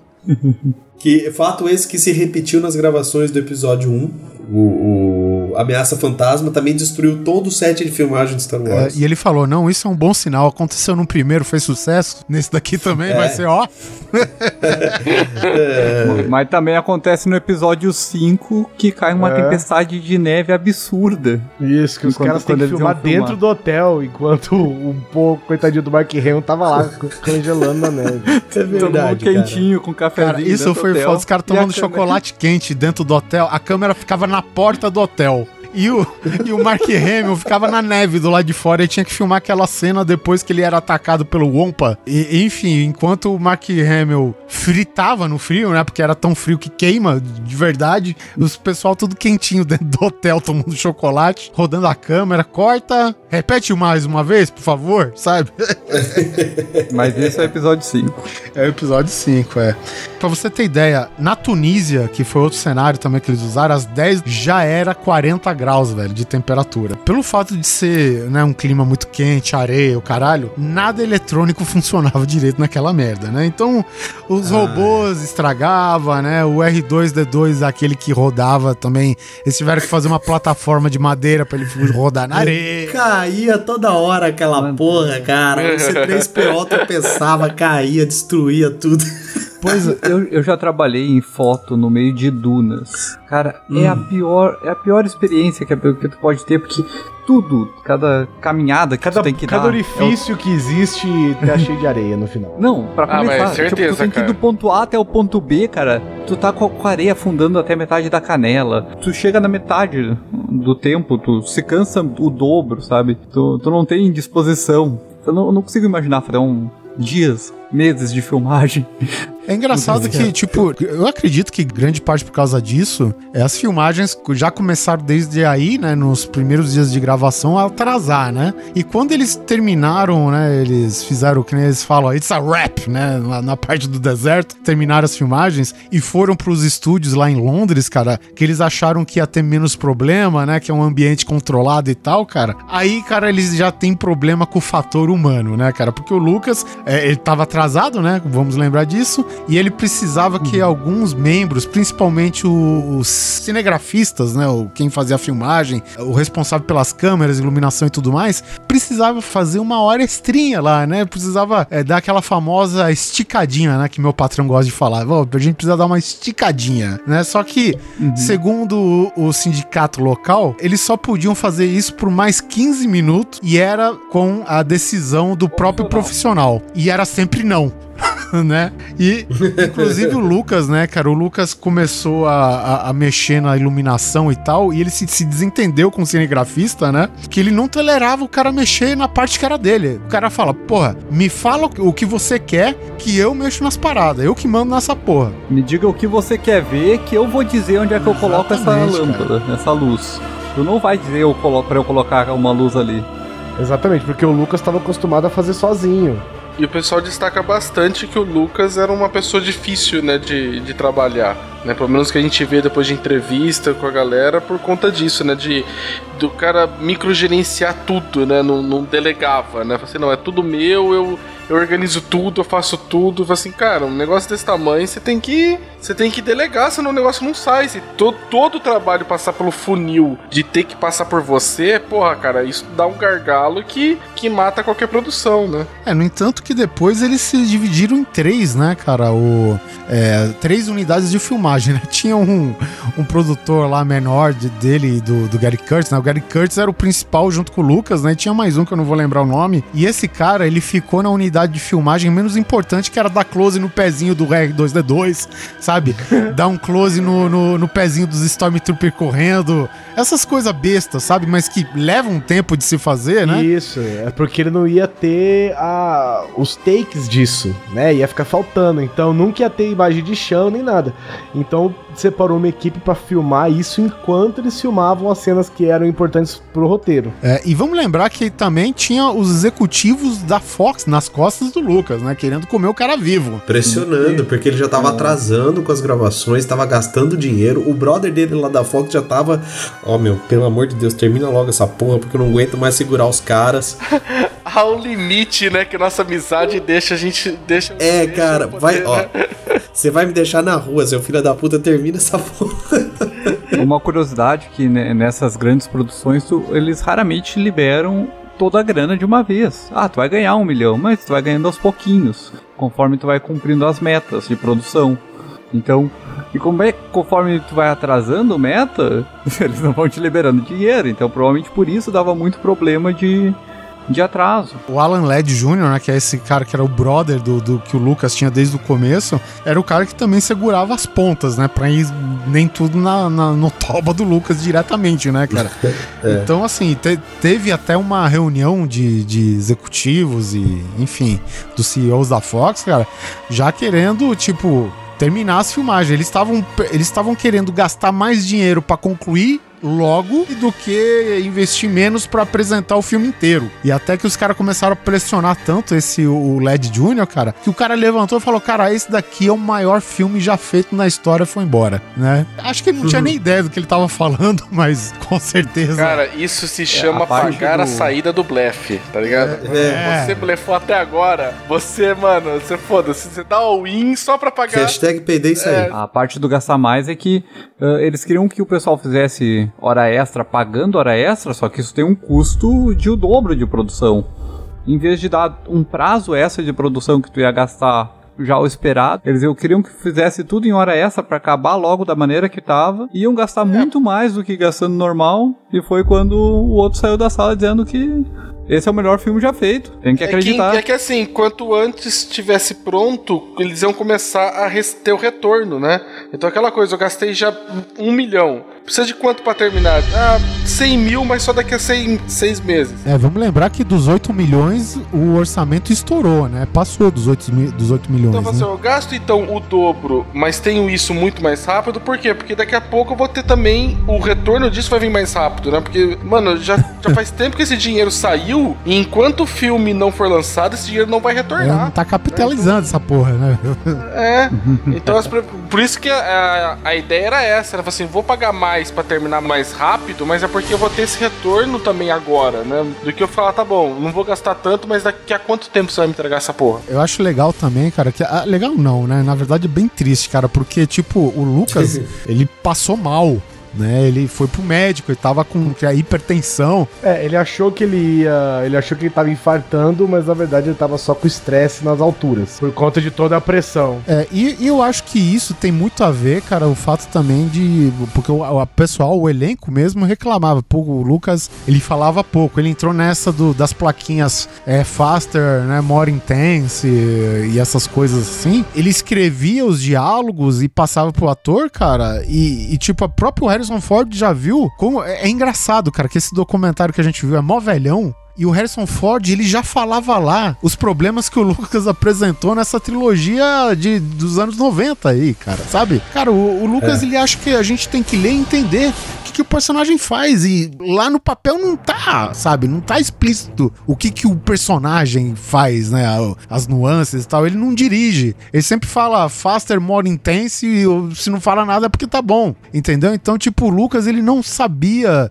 Eu entendo que na época por todo o estresse que aconteceu e tal, mas tipo, ele não sabia desenvolver o personagem junto com o elenco, né, cara? Porque tem esse trabalho durante as filmagens, o personagem não tá escrito, né, de bate pronto desde o começo do roteiro, né? Você vai lapidando ele conforme o seu elenco, né, e conforme o filme vai progredindo, né? É, a Carrie Fisher reclamava muito que tinha algumas frases que o George Lucas escrevia que não dá pra você simplesmente falar. né? São palavras que não se falam. Tipo, ninguém fala esse tipo de, de junção de palavras, né? Então era muito difícil. Eles tentavam adaptar e o Lucas meio que não curtia isso até o momento em que eles deixaram claro que exige o trabalho do ator também fazer parte disso, adaptar o roteiro porque ele precisa. Tanto que foi uma das coisas que o, o diretor do episódio 5 sugeriu pro Harrison Ford e até hoje é a cena, né, o- uma das cenas mais icônicas da história de Star Wars, né? Liberou o cara pra fazer o trabalho de ator dele. Só pra situar a galera, essa cena que o Guizão falou é a cena onde ele vai ser congelado em carbonita e a, a princesa Leia fala pra ele, né? Eu te amo. E o texto era pra ele responder, eu te amo também. E eles faziam, gravavam essa cena, ficava ruim, ficava ruim, ficava uma bosta, ficava uma bosta. É porque não era a cara do Han Solo, né, na verdade. É, aí o diretor virou pro, pro Harrison e falou: Mano, faz aí, o que vier na tua cabeça, vamos gravar, vai, Esquece. bota a câmera rodando. esquece o que tá Esquece rolando, todo vai mundo. Isso. Faz aí, gente, improvisa o rolê aí. Ela falou, ah, eu te amo. Ele virou pra ela e falou, eu sei. Aí ele, aí continuou a cena, ele desce naquele elevadorzinho e sai aquela fumaça da carbonita. Ficou muito foda. Até hoje todo mundo, é uma brincadeira, assim, né? Eu te amo, eu sei. é Aconteceu isso também no Indiana Jones, né, com o Spielberg, que ele tinha que enfrentar o árabe lá com a cemitarra girando Isso. 1500 vezes. Aí todo mundo na produção, todo mundo com diarreia, se cagando em vida, um sol do caralho. O Harrison falou: Cara, quer saber? Se fosse eu, só dava um tiro tiro, nesse não, filho da puta. E ficou isso. O Spielberg achou sensacional, velho. E a cena é icônica até hoje, cara, sabe? Exato. Uma Mas, coisa é. curiosa também sobre a, a Carrie Fisher, que é, ela questionou o Lucas, né? Falou, viu, por que, que eu não posso usar sutiã, né? Se você reparar, a Princesa Leia usa aquele, aquela toga grega lá, né? E, e ela tá com- sem sutiã, né? Tá com tudo ali, né? Commando, como eles falam. Tá tudo solto ali, né? Eu tinha que lembrar que dentro das naves e das estações tinha gra- é, gravidade artificial, pelo menos. né? É, e aí o- ela falou, viu, tá incomodando, por que, que eu não posso usar o sutiã? E aí o George Lucas, pra não ser contrariado, porque ele sequer pensou nisso, num adorno pra segurar os seios de uma pessoa no espaço, num- numa galáxia muito distante há muito tempo atrás, ele simplesmente virou pra ela e falou assim, filha, não existe sutiã na galáxia, né? Ele não existe sutiã no espaço. É famoso a bola é minha, né? E É, tipo, a bola é minha não-. Ele falou pra, ele falou pra Carrie Fisher, ó, minha filha, já passamos de 8 milhões e 100 mil, não consigo comprar mais um sutiã pra você. e ela foi, e ela comentou, falou, é, então, aí eu tive que ficar correndo com meus peitos balançando, porque na porra do espaço não tem sutiã. Algo que com certeza chegou nos ouvidos dos executivos, que deve ter deixado apreensivo deles querer ah, adiantar isso tudo, é que o elenco ele não entendia o filme. O pessoal não sabia o que, que eles estavam fazendo, sabe? Parecia um filme de criança, não, as coisas não faziam sentido, era tudo A gente muito- tem que lembrar que praticamente o conceito de pós-produção que a gente tem hoje não era o mesmo de antes, né, cara? Então, tipo, os caras na época construíam cenários gigantescos e, e personagens e não sei o que. Hoje, né, o, o cara sabe que ele tá atuando numa tela verde com uma bolinha de tênis do lado, mas ele sabe que aquilo lá vai ficar foda e tal, né?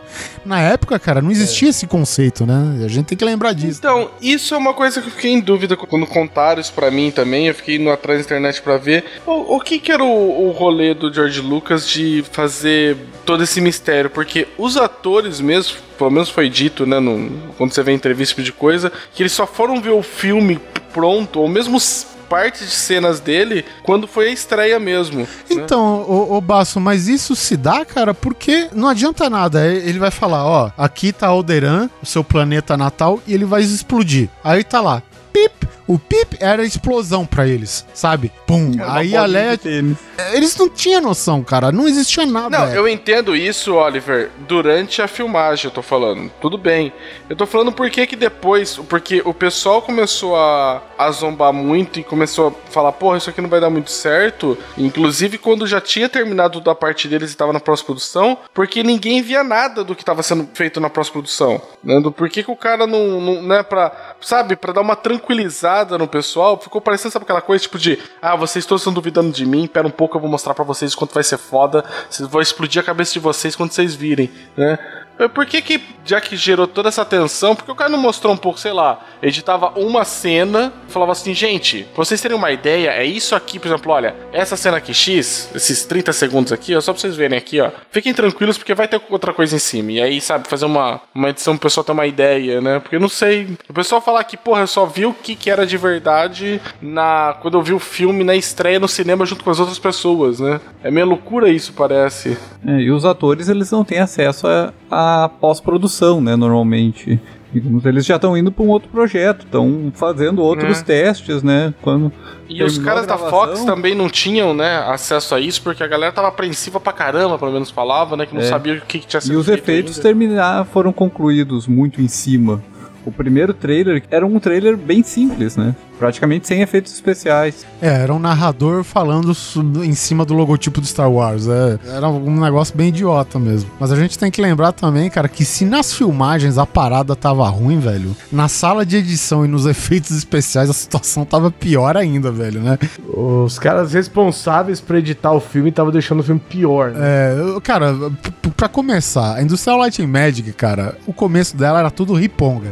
Era só hippie, era. Eu sei lá se os caras mais fumavam do que trabalhava. Sei lá o que aconteceu. Sei que o Lucas chegou lá, cara, e nada fazia sentido, nada tava bom, entendeu? Então, e o Lucas começou a meter a mão na massa aí também, cara. E é inacreditável a diferença que é a Industrial Light and Magic antes do George Lucas mexer, né? E depois, cara, pra você ver que o cara realmente ele faz diferença, né, em algumas áreas, né? E também o- uma parada que o George Lucas acertadamente fez, ele levou filmagens, né, de caças de guerra, né, em batalha aérea e tal, pro pessoal Da Segunda se Guerra. inspirar nas guerras com, enfim, na, na guerra da Estrela da Morte, com as, as TIE Fighters, a X-Wing e o caramba.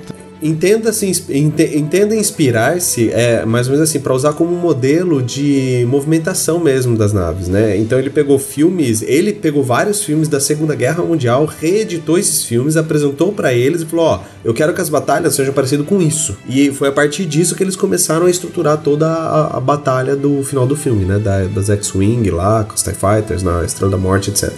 Isso, porque as pessoas não tinham a, a, noção da dinâmica Tinha referência, da né? cena. Exatamente. É, exato, não tinha referência, porque não existia um filme desse jeito ainda naquela época. É, é, tava tudo sendo criado ali, né? Então aquilo foi como uma, uma referência mesmo, um mo- um molde, um modelo mesmo. Cara, isso é muito interessante de ver essa parte, que eles falam, eles encaixaram as cenas quadro a quadro com essa pré-edição que o George Lucas fez usando filmes de É. Segunda Guerra. Muita coisa tá em cima mesmo. Uma parada que tava caminhando bem era o, né, o trabalho do sound designer, né, que é o Ben Burt, que o nome dele em Hollywood é gigantesco hoje, né, cara? E ele é responsável por fazer toda a biblioteca de sons do Star Wars, né? Seja de alienígenas, naves, armas, né, e tal. Ca- Cara, o cara é mágico. Que eu acho que a parte mais icônica, pelo menos pra mim, do, do Star Wars é a questão sonora.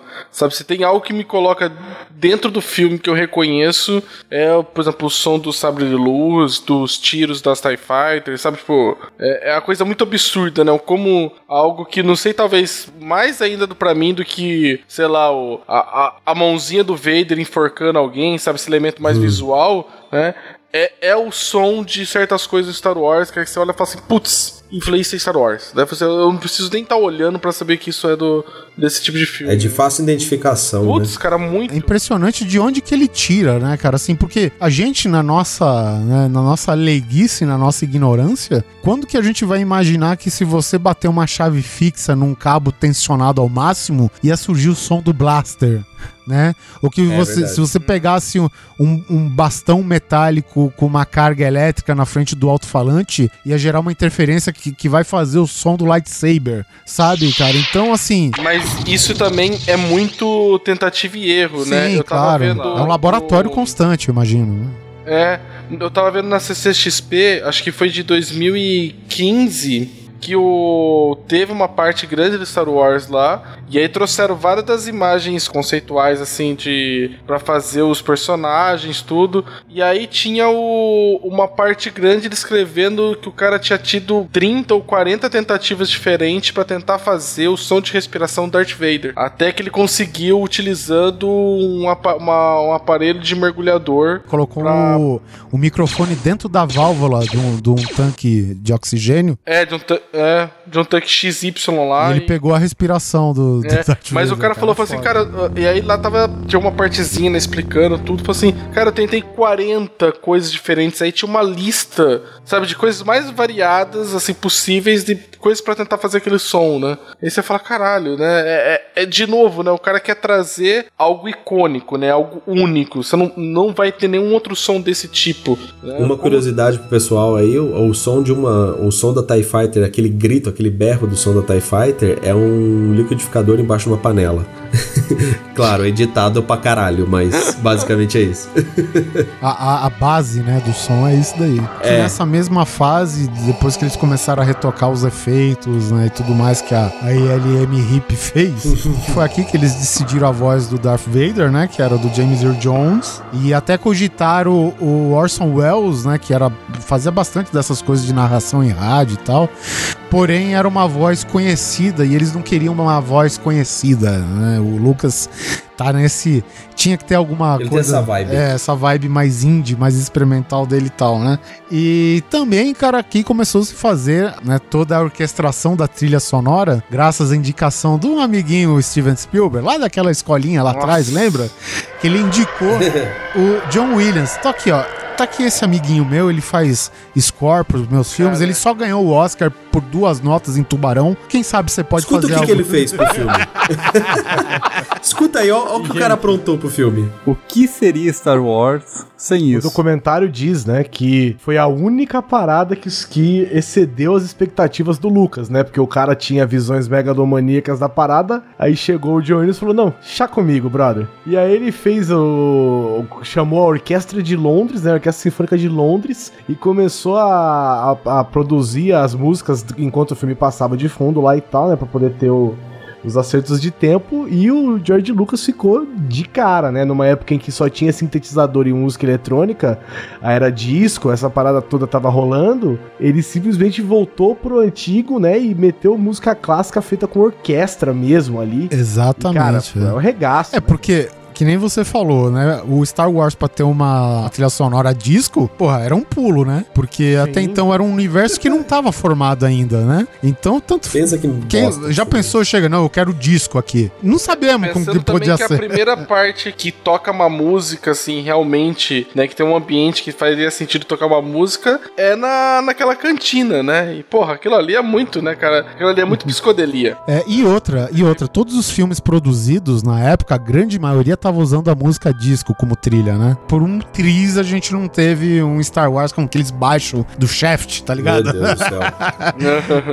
Ai, meu Deus. Olha só, foi feita uma parceria com o nosso tiozinho amado Stan Lee, antes do filme sair, é, e com a Marvel, claro, pra eles fazerem uma, digamos, uma promoção do filme em quadrinhos, né? Não sei se é todo o roteiro do filme sairia quadrinizado, mas enfim, foi publicado aí um também um livro com a romantização do roteiro, né? E digas de passagem, antes de sair o filme, esse romance do roteiro teve meio milhões de cópias que se esgotaram de um dia pro outro, cara. Antes do filme sair, cara, né?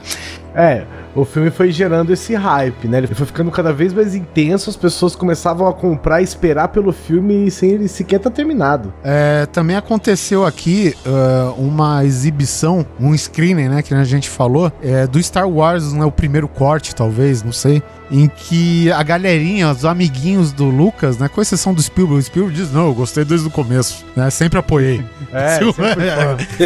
Mas é verdade mesmo. O Spielberg sempre foi, sempre foi mesmo. o Coppola, o Brian De Palma, eles estavam com o pezinho atrás. Porém, nessa exibição experimental aí, os executivos da Fox, incluindo o Alan Ladd, que era o companheiro dele lá, gostaram para caralho. Inclusive, um deles diz que chorou. Até tem um tiozinho nesse documentário e fala: Cara, eu fui pra casa e no jantar eu falei pros meus filhos: Eu tô trabalhando numa parada que vai mudar o mundo, sabe?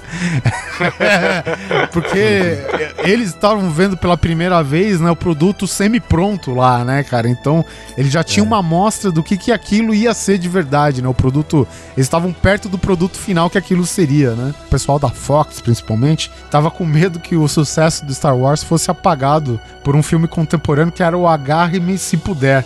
Que era um filme estrelado pelo mega famoso Burt Reynolds na época, né? O Star Wars teve algumas semanas adiado novamente. E vamos falar sério que também teve o- as salas de exibição que estavam inicialmente combinadas pro Star Wars, cara, era de menos de 40 salas. Mano, isso é. Quase nada, É, né? os caras fizeram um mega book Cara. caprichado com fotografia dos personagens, né, do, do filme em si, da produção, tal, para conquistar, né, os donos do cinema, tal, que era uma outra máfia à parte, né, de Hollywood Hollywood também, né? Eles esperavam pelo pior, né, no dia 25 de maio, que foi a estreia do filme, né, 25 de maio de 77, e acabou, né, se tornando, acho que o dia inesquecível para todo mundo que participou daquela produção, né, cara? Ele estreou somente em 37 salas de cinemas, mas quebrou 36 recordes cinematográficos, velho, fazendo a carreira do Lucas, do Ford, do Hamill e da Carrie Fisher deslancharem a partir daí, né, cara? Então, Caraca, velho, como, né? Cara, você, em 37 salas, você quebrar 36 recordes de bilheteria. É. Né? Recordes, quando a gente fala 36 recordes, não é só porque ele ultrapassou a marca de quem faz mais. Mas, tipo, é, é quem faz mais em menos tempo, quem faz mais em, na segunda-feira de lançamento, não sei o que, aquela coisa e tal, né? Eu não sei se é pra ser o mesmo filme ou não. Eu tenho aqui o filme O Outro Lado da Meia-Noite, que era o que tava em cartaz. E era um filme muito esperado também. O filme, segundo dizem né, os críticos da época, ele- ele não era nem assim um filme bom, mas ele era a adaptação de um best-seller, né? Então eles tinham É, Ele medo. ele ia ter uma concorrência forte, né? Isso. Isso. Então por isso que Star Wars iniciou também com tão poucas salas, porque tinha esse outro lado da meia-noite, que era um best-seller de sucesso, um livro muito esperado pela adaptação, que por isso, né, menos salas. Cara, agora você imagina como ficaram os outras salas de cinema depois que o Star Wars estreou. O nego tava mordendo quina de parede. Mano, ninguém tava correndo mais louco que o urso do pica-pau, cara, de um lado pro outro.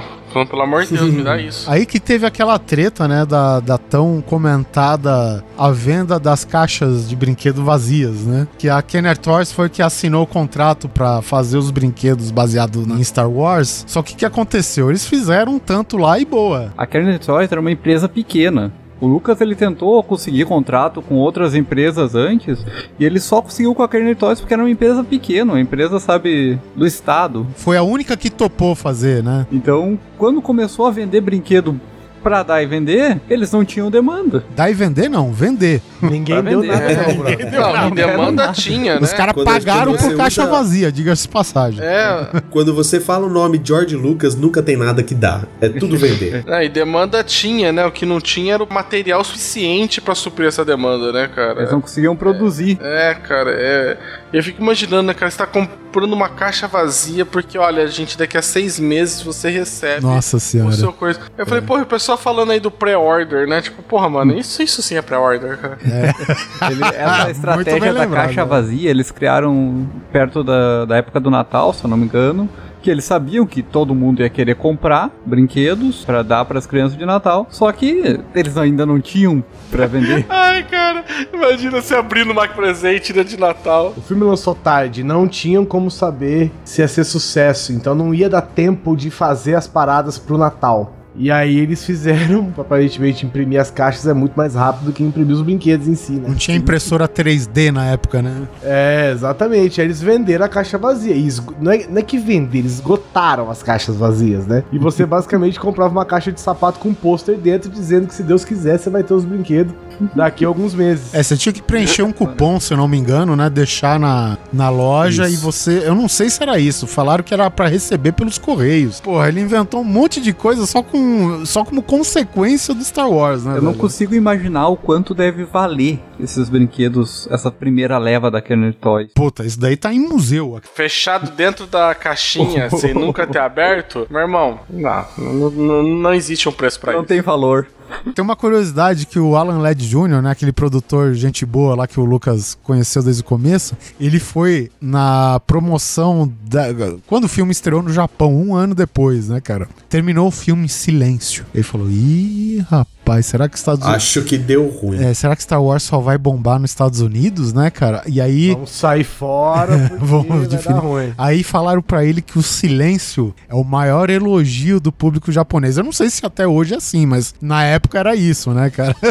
É, e o legal que foi falado é que o Star Wars é di- diferente dos outros filmes que enaltecia os Estados Unidos ou que contava histórias, grandes histórias americanas, o Star Wars conta uma história da galáxia, né? Não uma história de ninguém.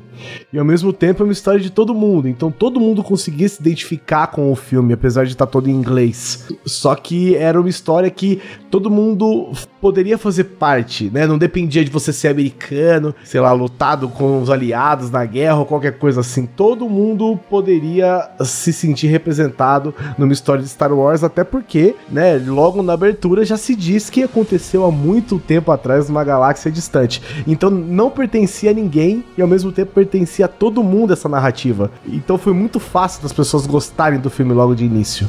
Que bonito, né? Obrigado, Neto, obrigado. Resumo da ópera, né? O Star Wars lucrou pra caralho, todo mundo sabe disso, né? Lucra até hoje, sem lançar filme, inclusive. É, teve 10 indicações ao Oscar, ganhou 6 e mais uma categoria especial, que é uma. Até então, na época, era uma categoria do sound designer, né? Não era uma categoria fixa na época, né? Era tipo como se fosse um Oscar pra essa parte mais científica dos filmes, né? É, esses achievements científicos, né? Que ano em ano tem uma galera que recebe esse Oscar por fora da, da, da cerimônia, né? Foi aí concorreu a melhor filme, melhor diretor, né? George Lucas estava nomeado, melhor ator coadjuvante para Alec Guinness, melhor roteiro original também para George Lucas, mas faturou como melhor trilha sonora John Williams, Benji no ombro, melhor Óbvio. som, né? Melhor direção de arte, melhor figurino, melhor edição, que inclusive né, é, o George Lucas no começo, quando ele tava nos estágios iniciais da edição, ele mandou o cara, o editor embora porque tava tretando com ele também. Chamou dois caras que é o Richard Till e o Paul Hirsch e a Márcia Lucas, sua esposa né, que até então tava trabalhando em New York, New York. E essa galerinha que ele chamou de bate-pronto, meio improvisado, ganhou o Oscar, velho, de melhor edição. E também, é o, que nem eu falei, o melhor edição de som, que é o prêmio especial pro Ben Burt. Esse daí foi a. né, pro, pro um filme desacreditado no começo, eu acho que rendeu alguma coisa, né? E aí ele virou e falou assim: Olha, esse filme foi sucesso, todo mundo quer produzir o meu próximo filme. Aí ele meteu o pé na porta de Hollywood, sentou na cadeira do diretor, acendeu um charuto e falou: Seguinte. Agora eu contra-ataco. Exatamente. Ou melhor, o Império contra-ataca. Quem vai fazer esta merda agora sou eu, você me deu o seu dinheiro e eu vou fazer o que eu quiser. Tá compreendido? Não, você me dê seu dinheiro, não. Eu pego do meu dinheiro, né? Isso, aí eles falaram, vai tomar no seu c... falou, não importa, eu tenho dinheiro pra fazer isso. Mesmo assim, ele pediu emprestado do banco, aí o banco virou e falou assim, ah, vai, rola, rola. Aí o banco sentou na mesa, você não chamou. Empréstimo pra Star Wars? Não, rola, rola, pô. Como não? Não, o George Lucas chegou pro, pros investidores e falou assim: lembra do seu 50%? Que é- lembra quando eu falei que ele tinha 50% mais o merchandising e outro 50% que era do estúdio? Ele virou e falou: lembra do seu 50%? Então, eu tenho ele agora, eu não preciso mais do seu 50%. Eu quero 100% dos direitos. e aí ele virou o maior filme indie que já existiu. Sim, eu achei foda na história do Blue Harvest, né? Que eles escreveram o filme. Eles cadastraram o filme como Blue Harvest. Eu achei muito legal a explicação do porquê que ele fez isso. Não foi só pra é, diminuir ou esconder o hype do filme ou tentar manter o roteiro em sigilo. Eles fizeram isso porque tudo que eles queriam comprar pro filme custava o dobro. Ah, Star Wars, então de um dólar vai pra três. Vai pra 10. Exatamente. É, Aí exato. ele cadastrou o filme como Blue Harvest e, e colocou um título horrível, assim, uma história de vida ao qualquer um filme muito merda, assim.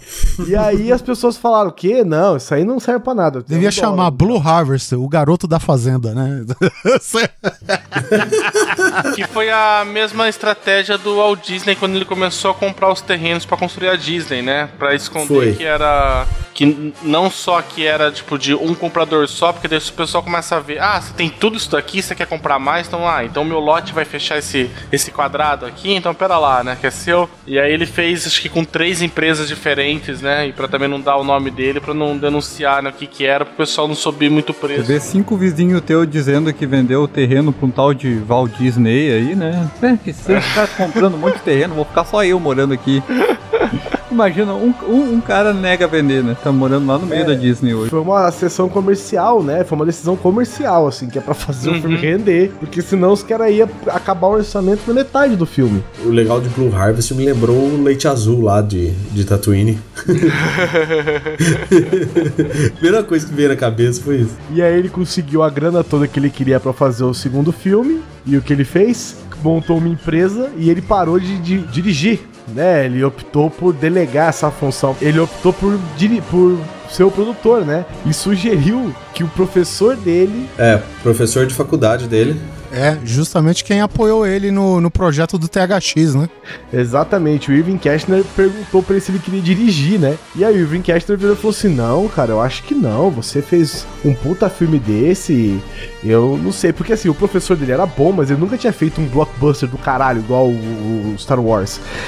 Ah, aliás, só uma Cara, curiosidade: eu o acho- Star Wars foi o primeiro blockbuster de todos, né? Exatamente. Foi aí que nasceu Não, o não, termo não. blockbuster. Foi o, é considerado Tubarão. o tubarão ainda do Spielberg. Foi Isso. considerado em 75. O, blo- o, o fundador do gênero blockbuster. Sabe que outro filme o Irving Kershner dirigiu, cara? Robocop 2. Puta que pariu. Pra você ver que depois ele ainda continuou fazendo o que ele sempre fez, né? Filmes ruins. Aí, Ô caralho, ó, pera lá, pera lá. Não, o filme isso? 2. Para isso. Eu gosto. é o 2. E aí ele virou Ah, e falou tá. assim: Não, eu acho que eu não sou capaz de fazer um filme desse, eu acho que deveria ser você. Aí ele voltou, foi conversar com a gente dele, a gente dele virou e falou assim: Você tá maluco, velho? Tá louco? Aceita logo essa merda. Comeu cocô? Comeu cocô, seu velho? Você tá comendo bosta, filha da puta? Esse professor dele, ele também tinha um certo receio, né? Porque um segundo filme, depois de Star Wars, só podia ser um segundo filme. Nunca ia ser melhor. Ledo engano, né, cara? Porque puta Mano. que pariu, cara. Pra mim, o Império Contra-Ataca, Não, ele fez o melhor, né? Ele fez o melhor filme de Star Wars. a mudança de direção fez isso. Eu falei, caralho.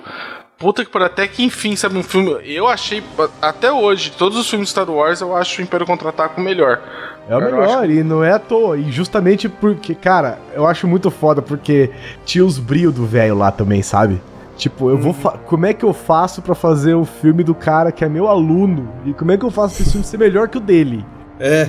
Então tinha os brilhos do velho também. É, ô, ô Guizão, mas vamos entender uma coisa, né? O primeiro Star Wars foi ruim de fazer, tinha pouca verba, era desacreditado. Esse problema não tinha mais, né? Nessa época, o Irving Kershner tinha uma bazuca pra matar uma mosca, né? Então, va- vamos considerar as proporções aí também, Com né? certeza, não tô. É, a base toda o, do, do Império Contra-Ataca foi feita em cima do, do Star Wars, do episódio 4, que deu grana, que deu suporte, deu nome. Já existia uma empresa de tecnologia fazendo isso, tudo, né? Mas, porra, ainda assim, cara, eu acho que a, a, mudança que existe de você ver que realmente parece que os atores estão muito melhores nos seus papéis, parece que. Não sei.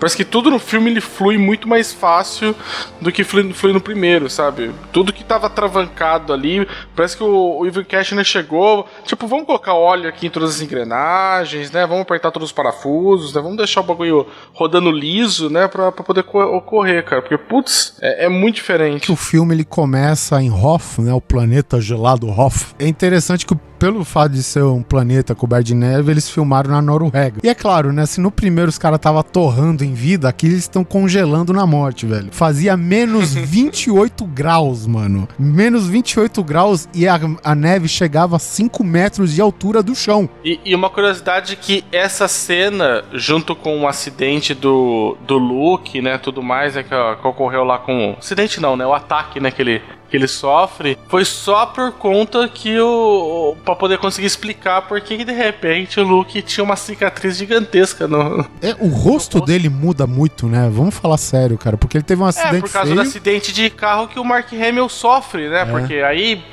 Galanzão pegou, encheu a burra de dinheiro.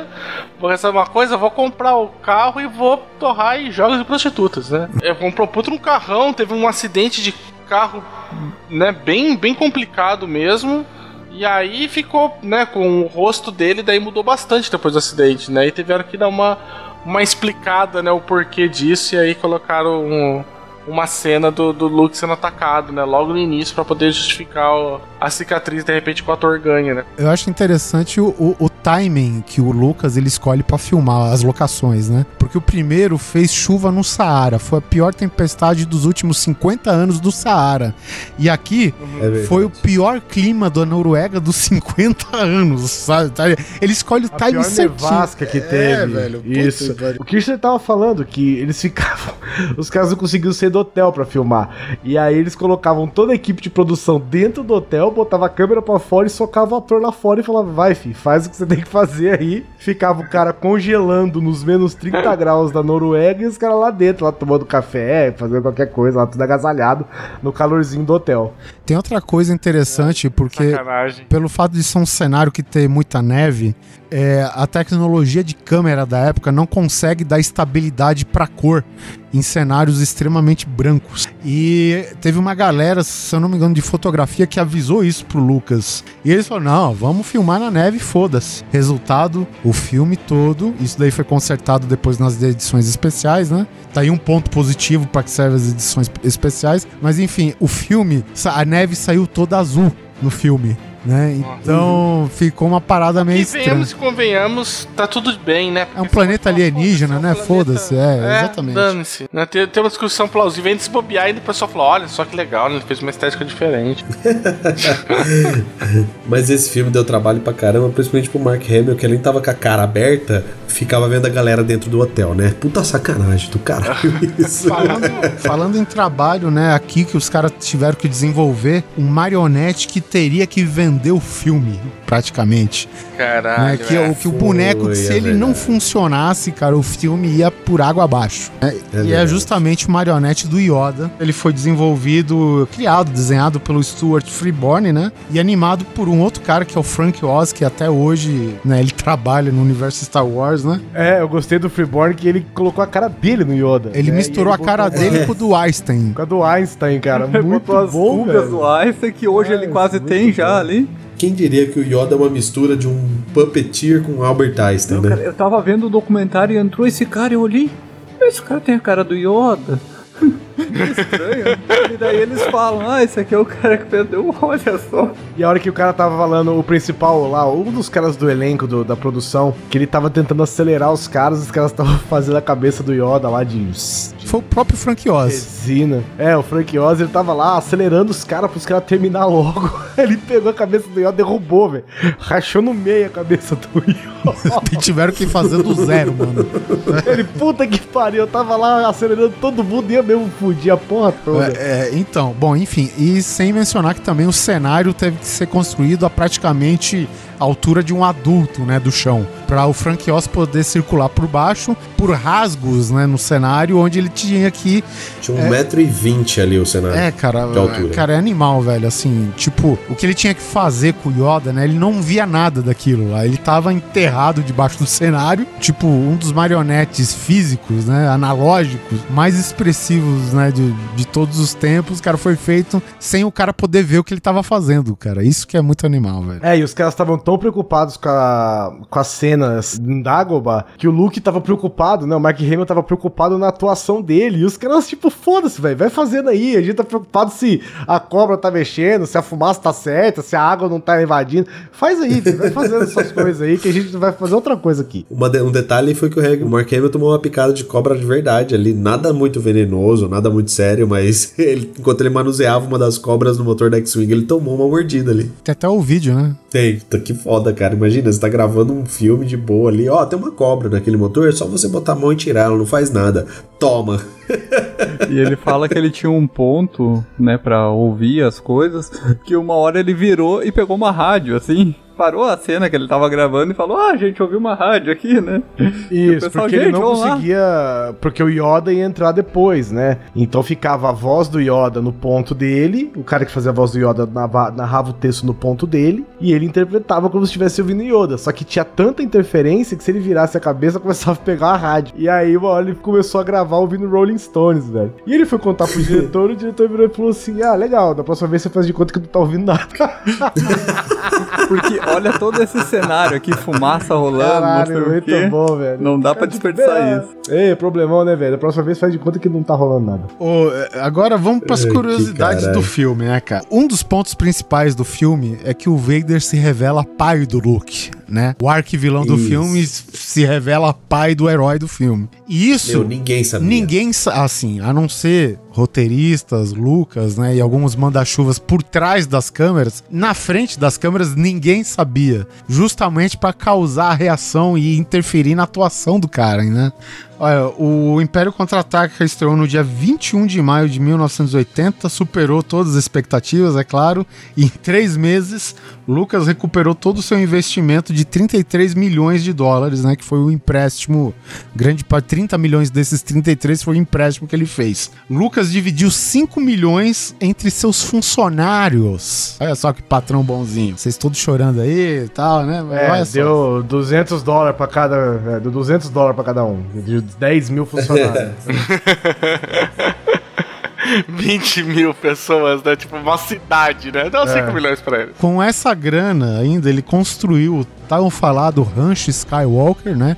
Que passou a ser a sede de Star Wars praticamente por um bom tempo, né? Gerando, né, um lugar aí fértil para criatividade, que é justamente onde os filmes e produtos e subprodutos eram desenvolvidos. E também foi onde ficava a LucasArts, a THX, a Skywalker Sound e a Industrial Light and Magic, né? Todo esse aglomerado aí de empresas que ele criou Pra ficar bem fácil, se alguém quisesse jogar uma bomba lá e destruir tudo, né?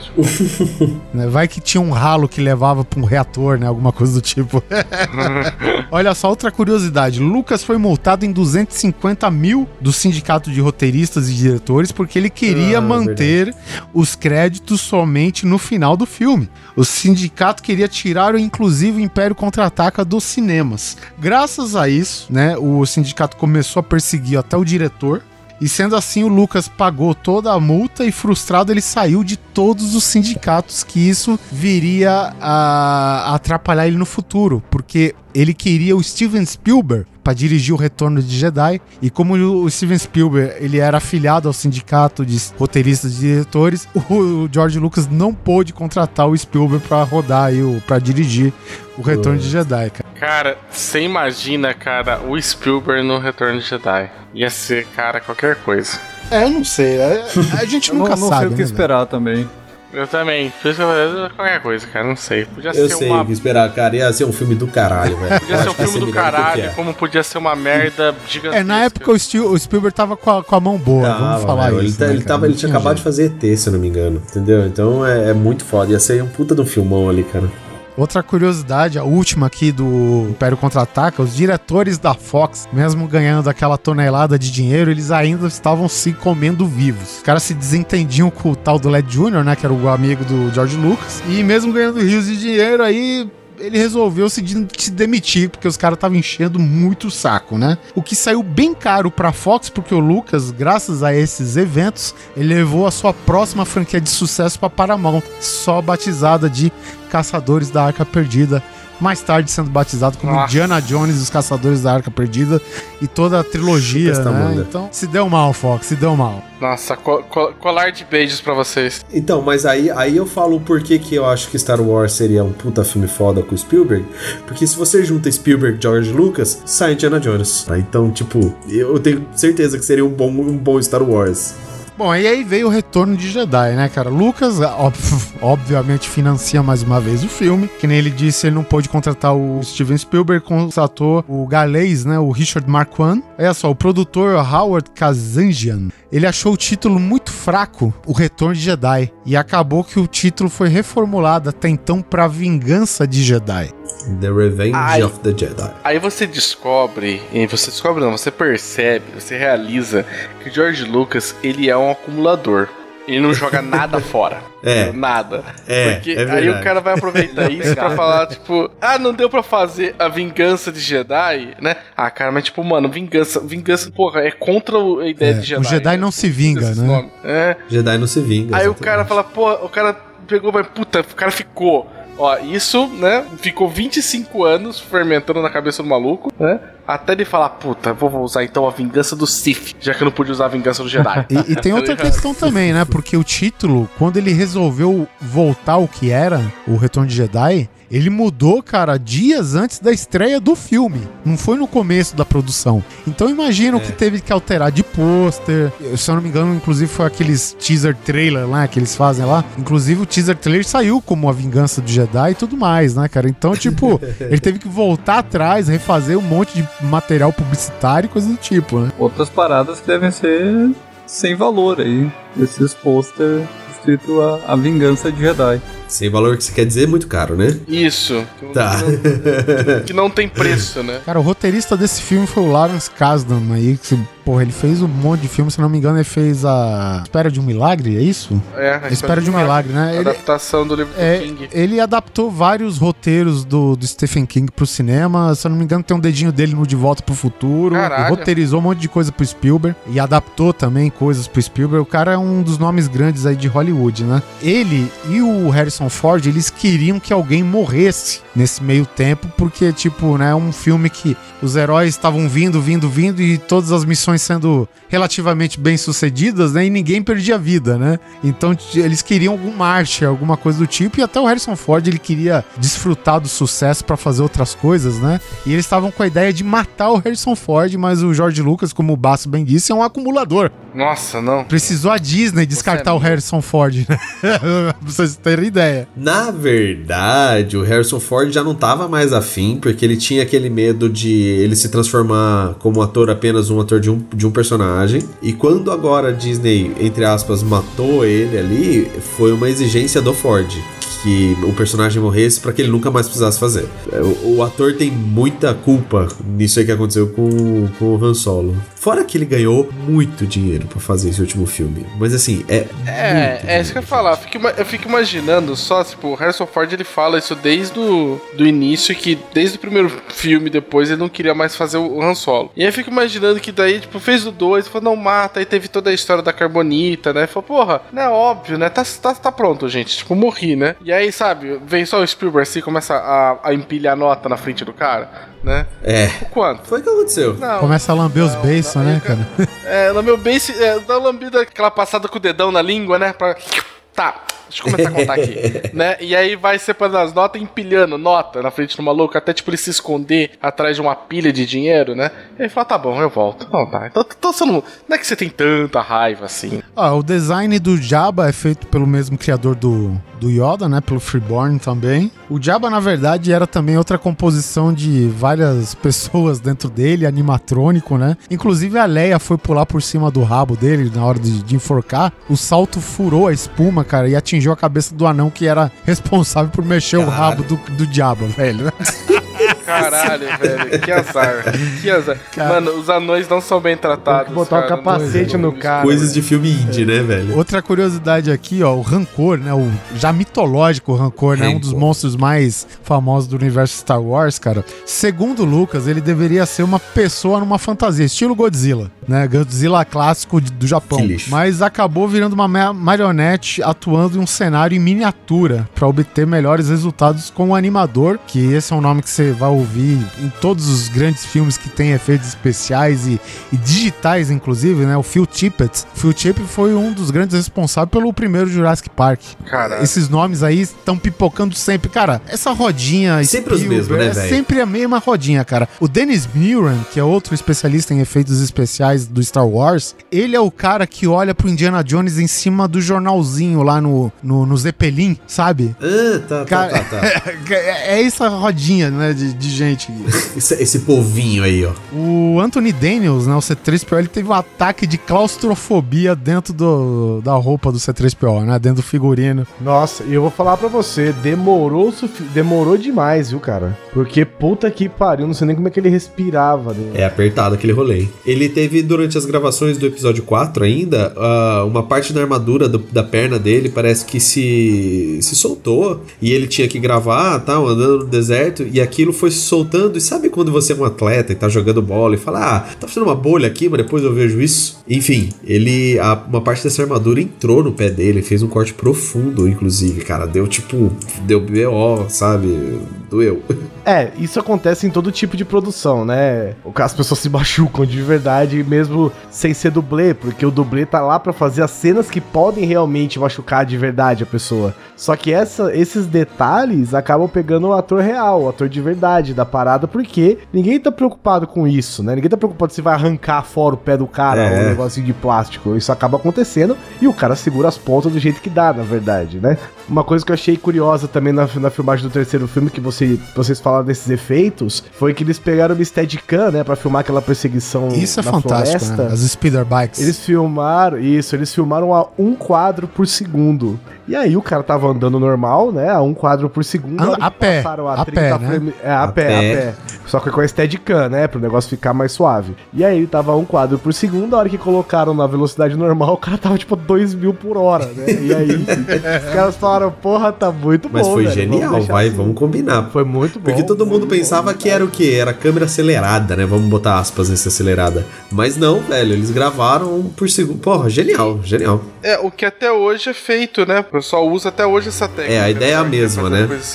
A ideia é a mesma. O cara, o cara filma, assim como o pessoal quando vai filmar em slow motion, eles filmam em altíssima velocidade e aí depois passa o filme numa, numa velocidade normal pra poder fazer a ideia de slow motion e não. Você tá vendo todos os quadros, né? Que, que compõem a imagem, né? Você não vê a imagem, tipo, pulando. É, hoje essa cena provavelmente seria feita com drone.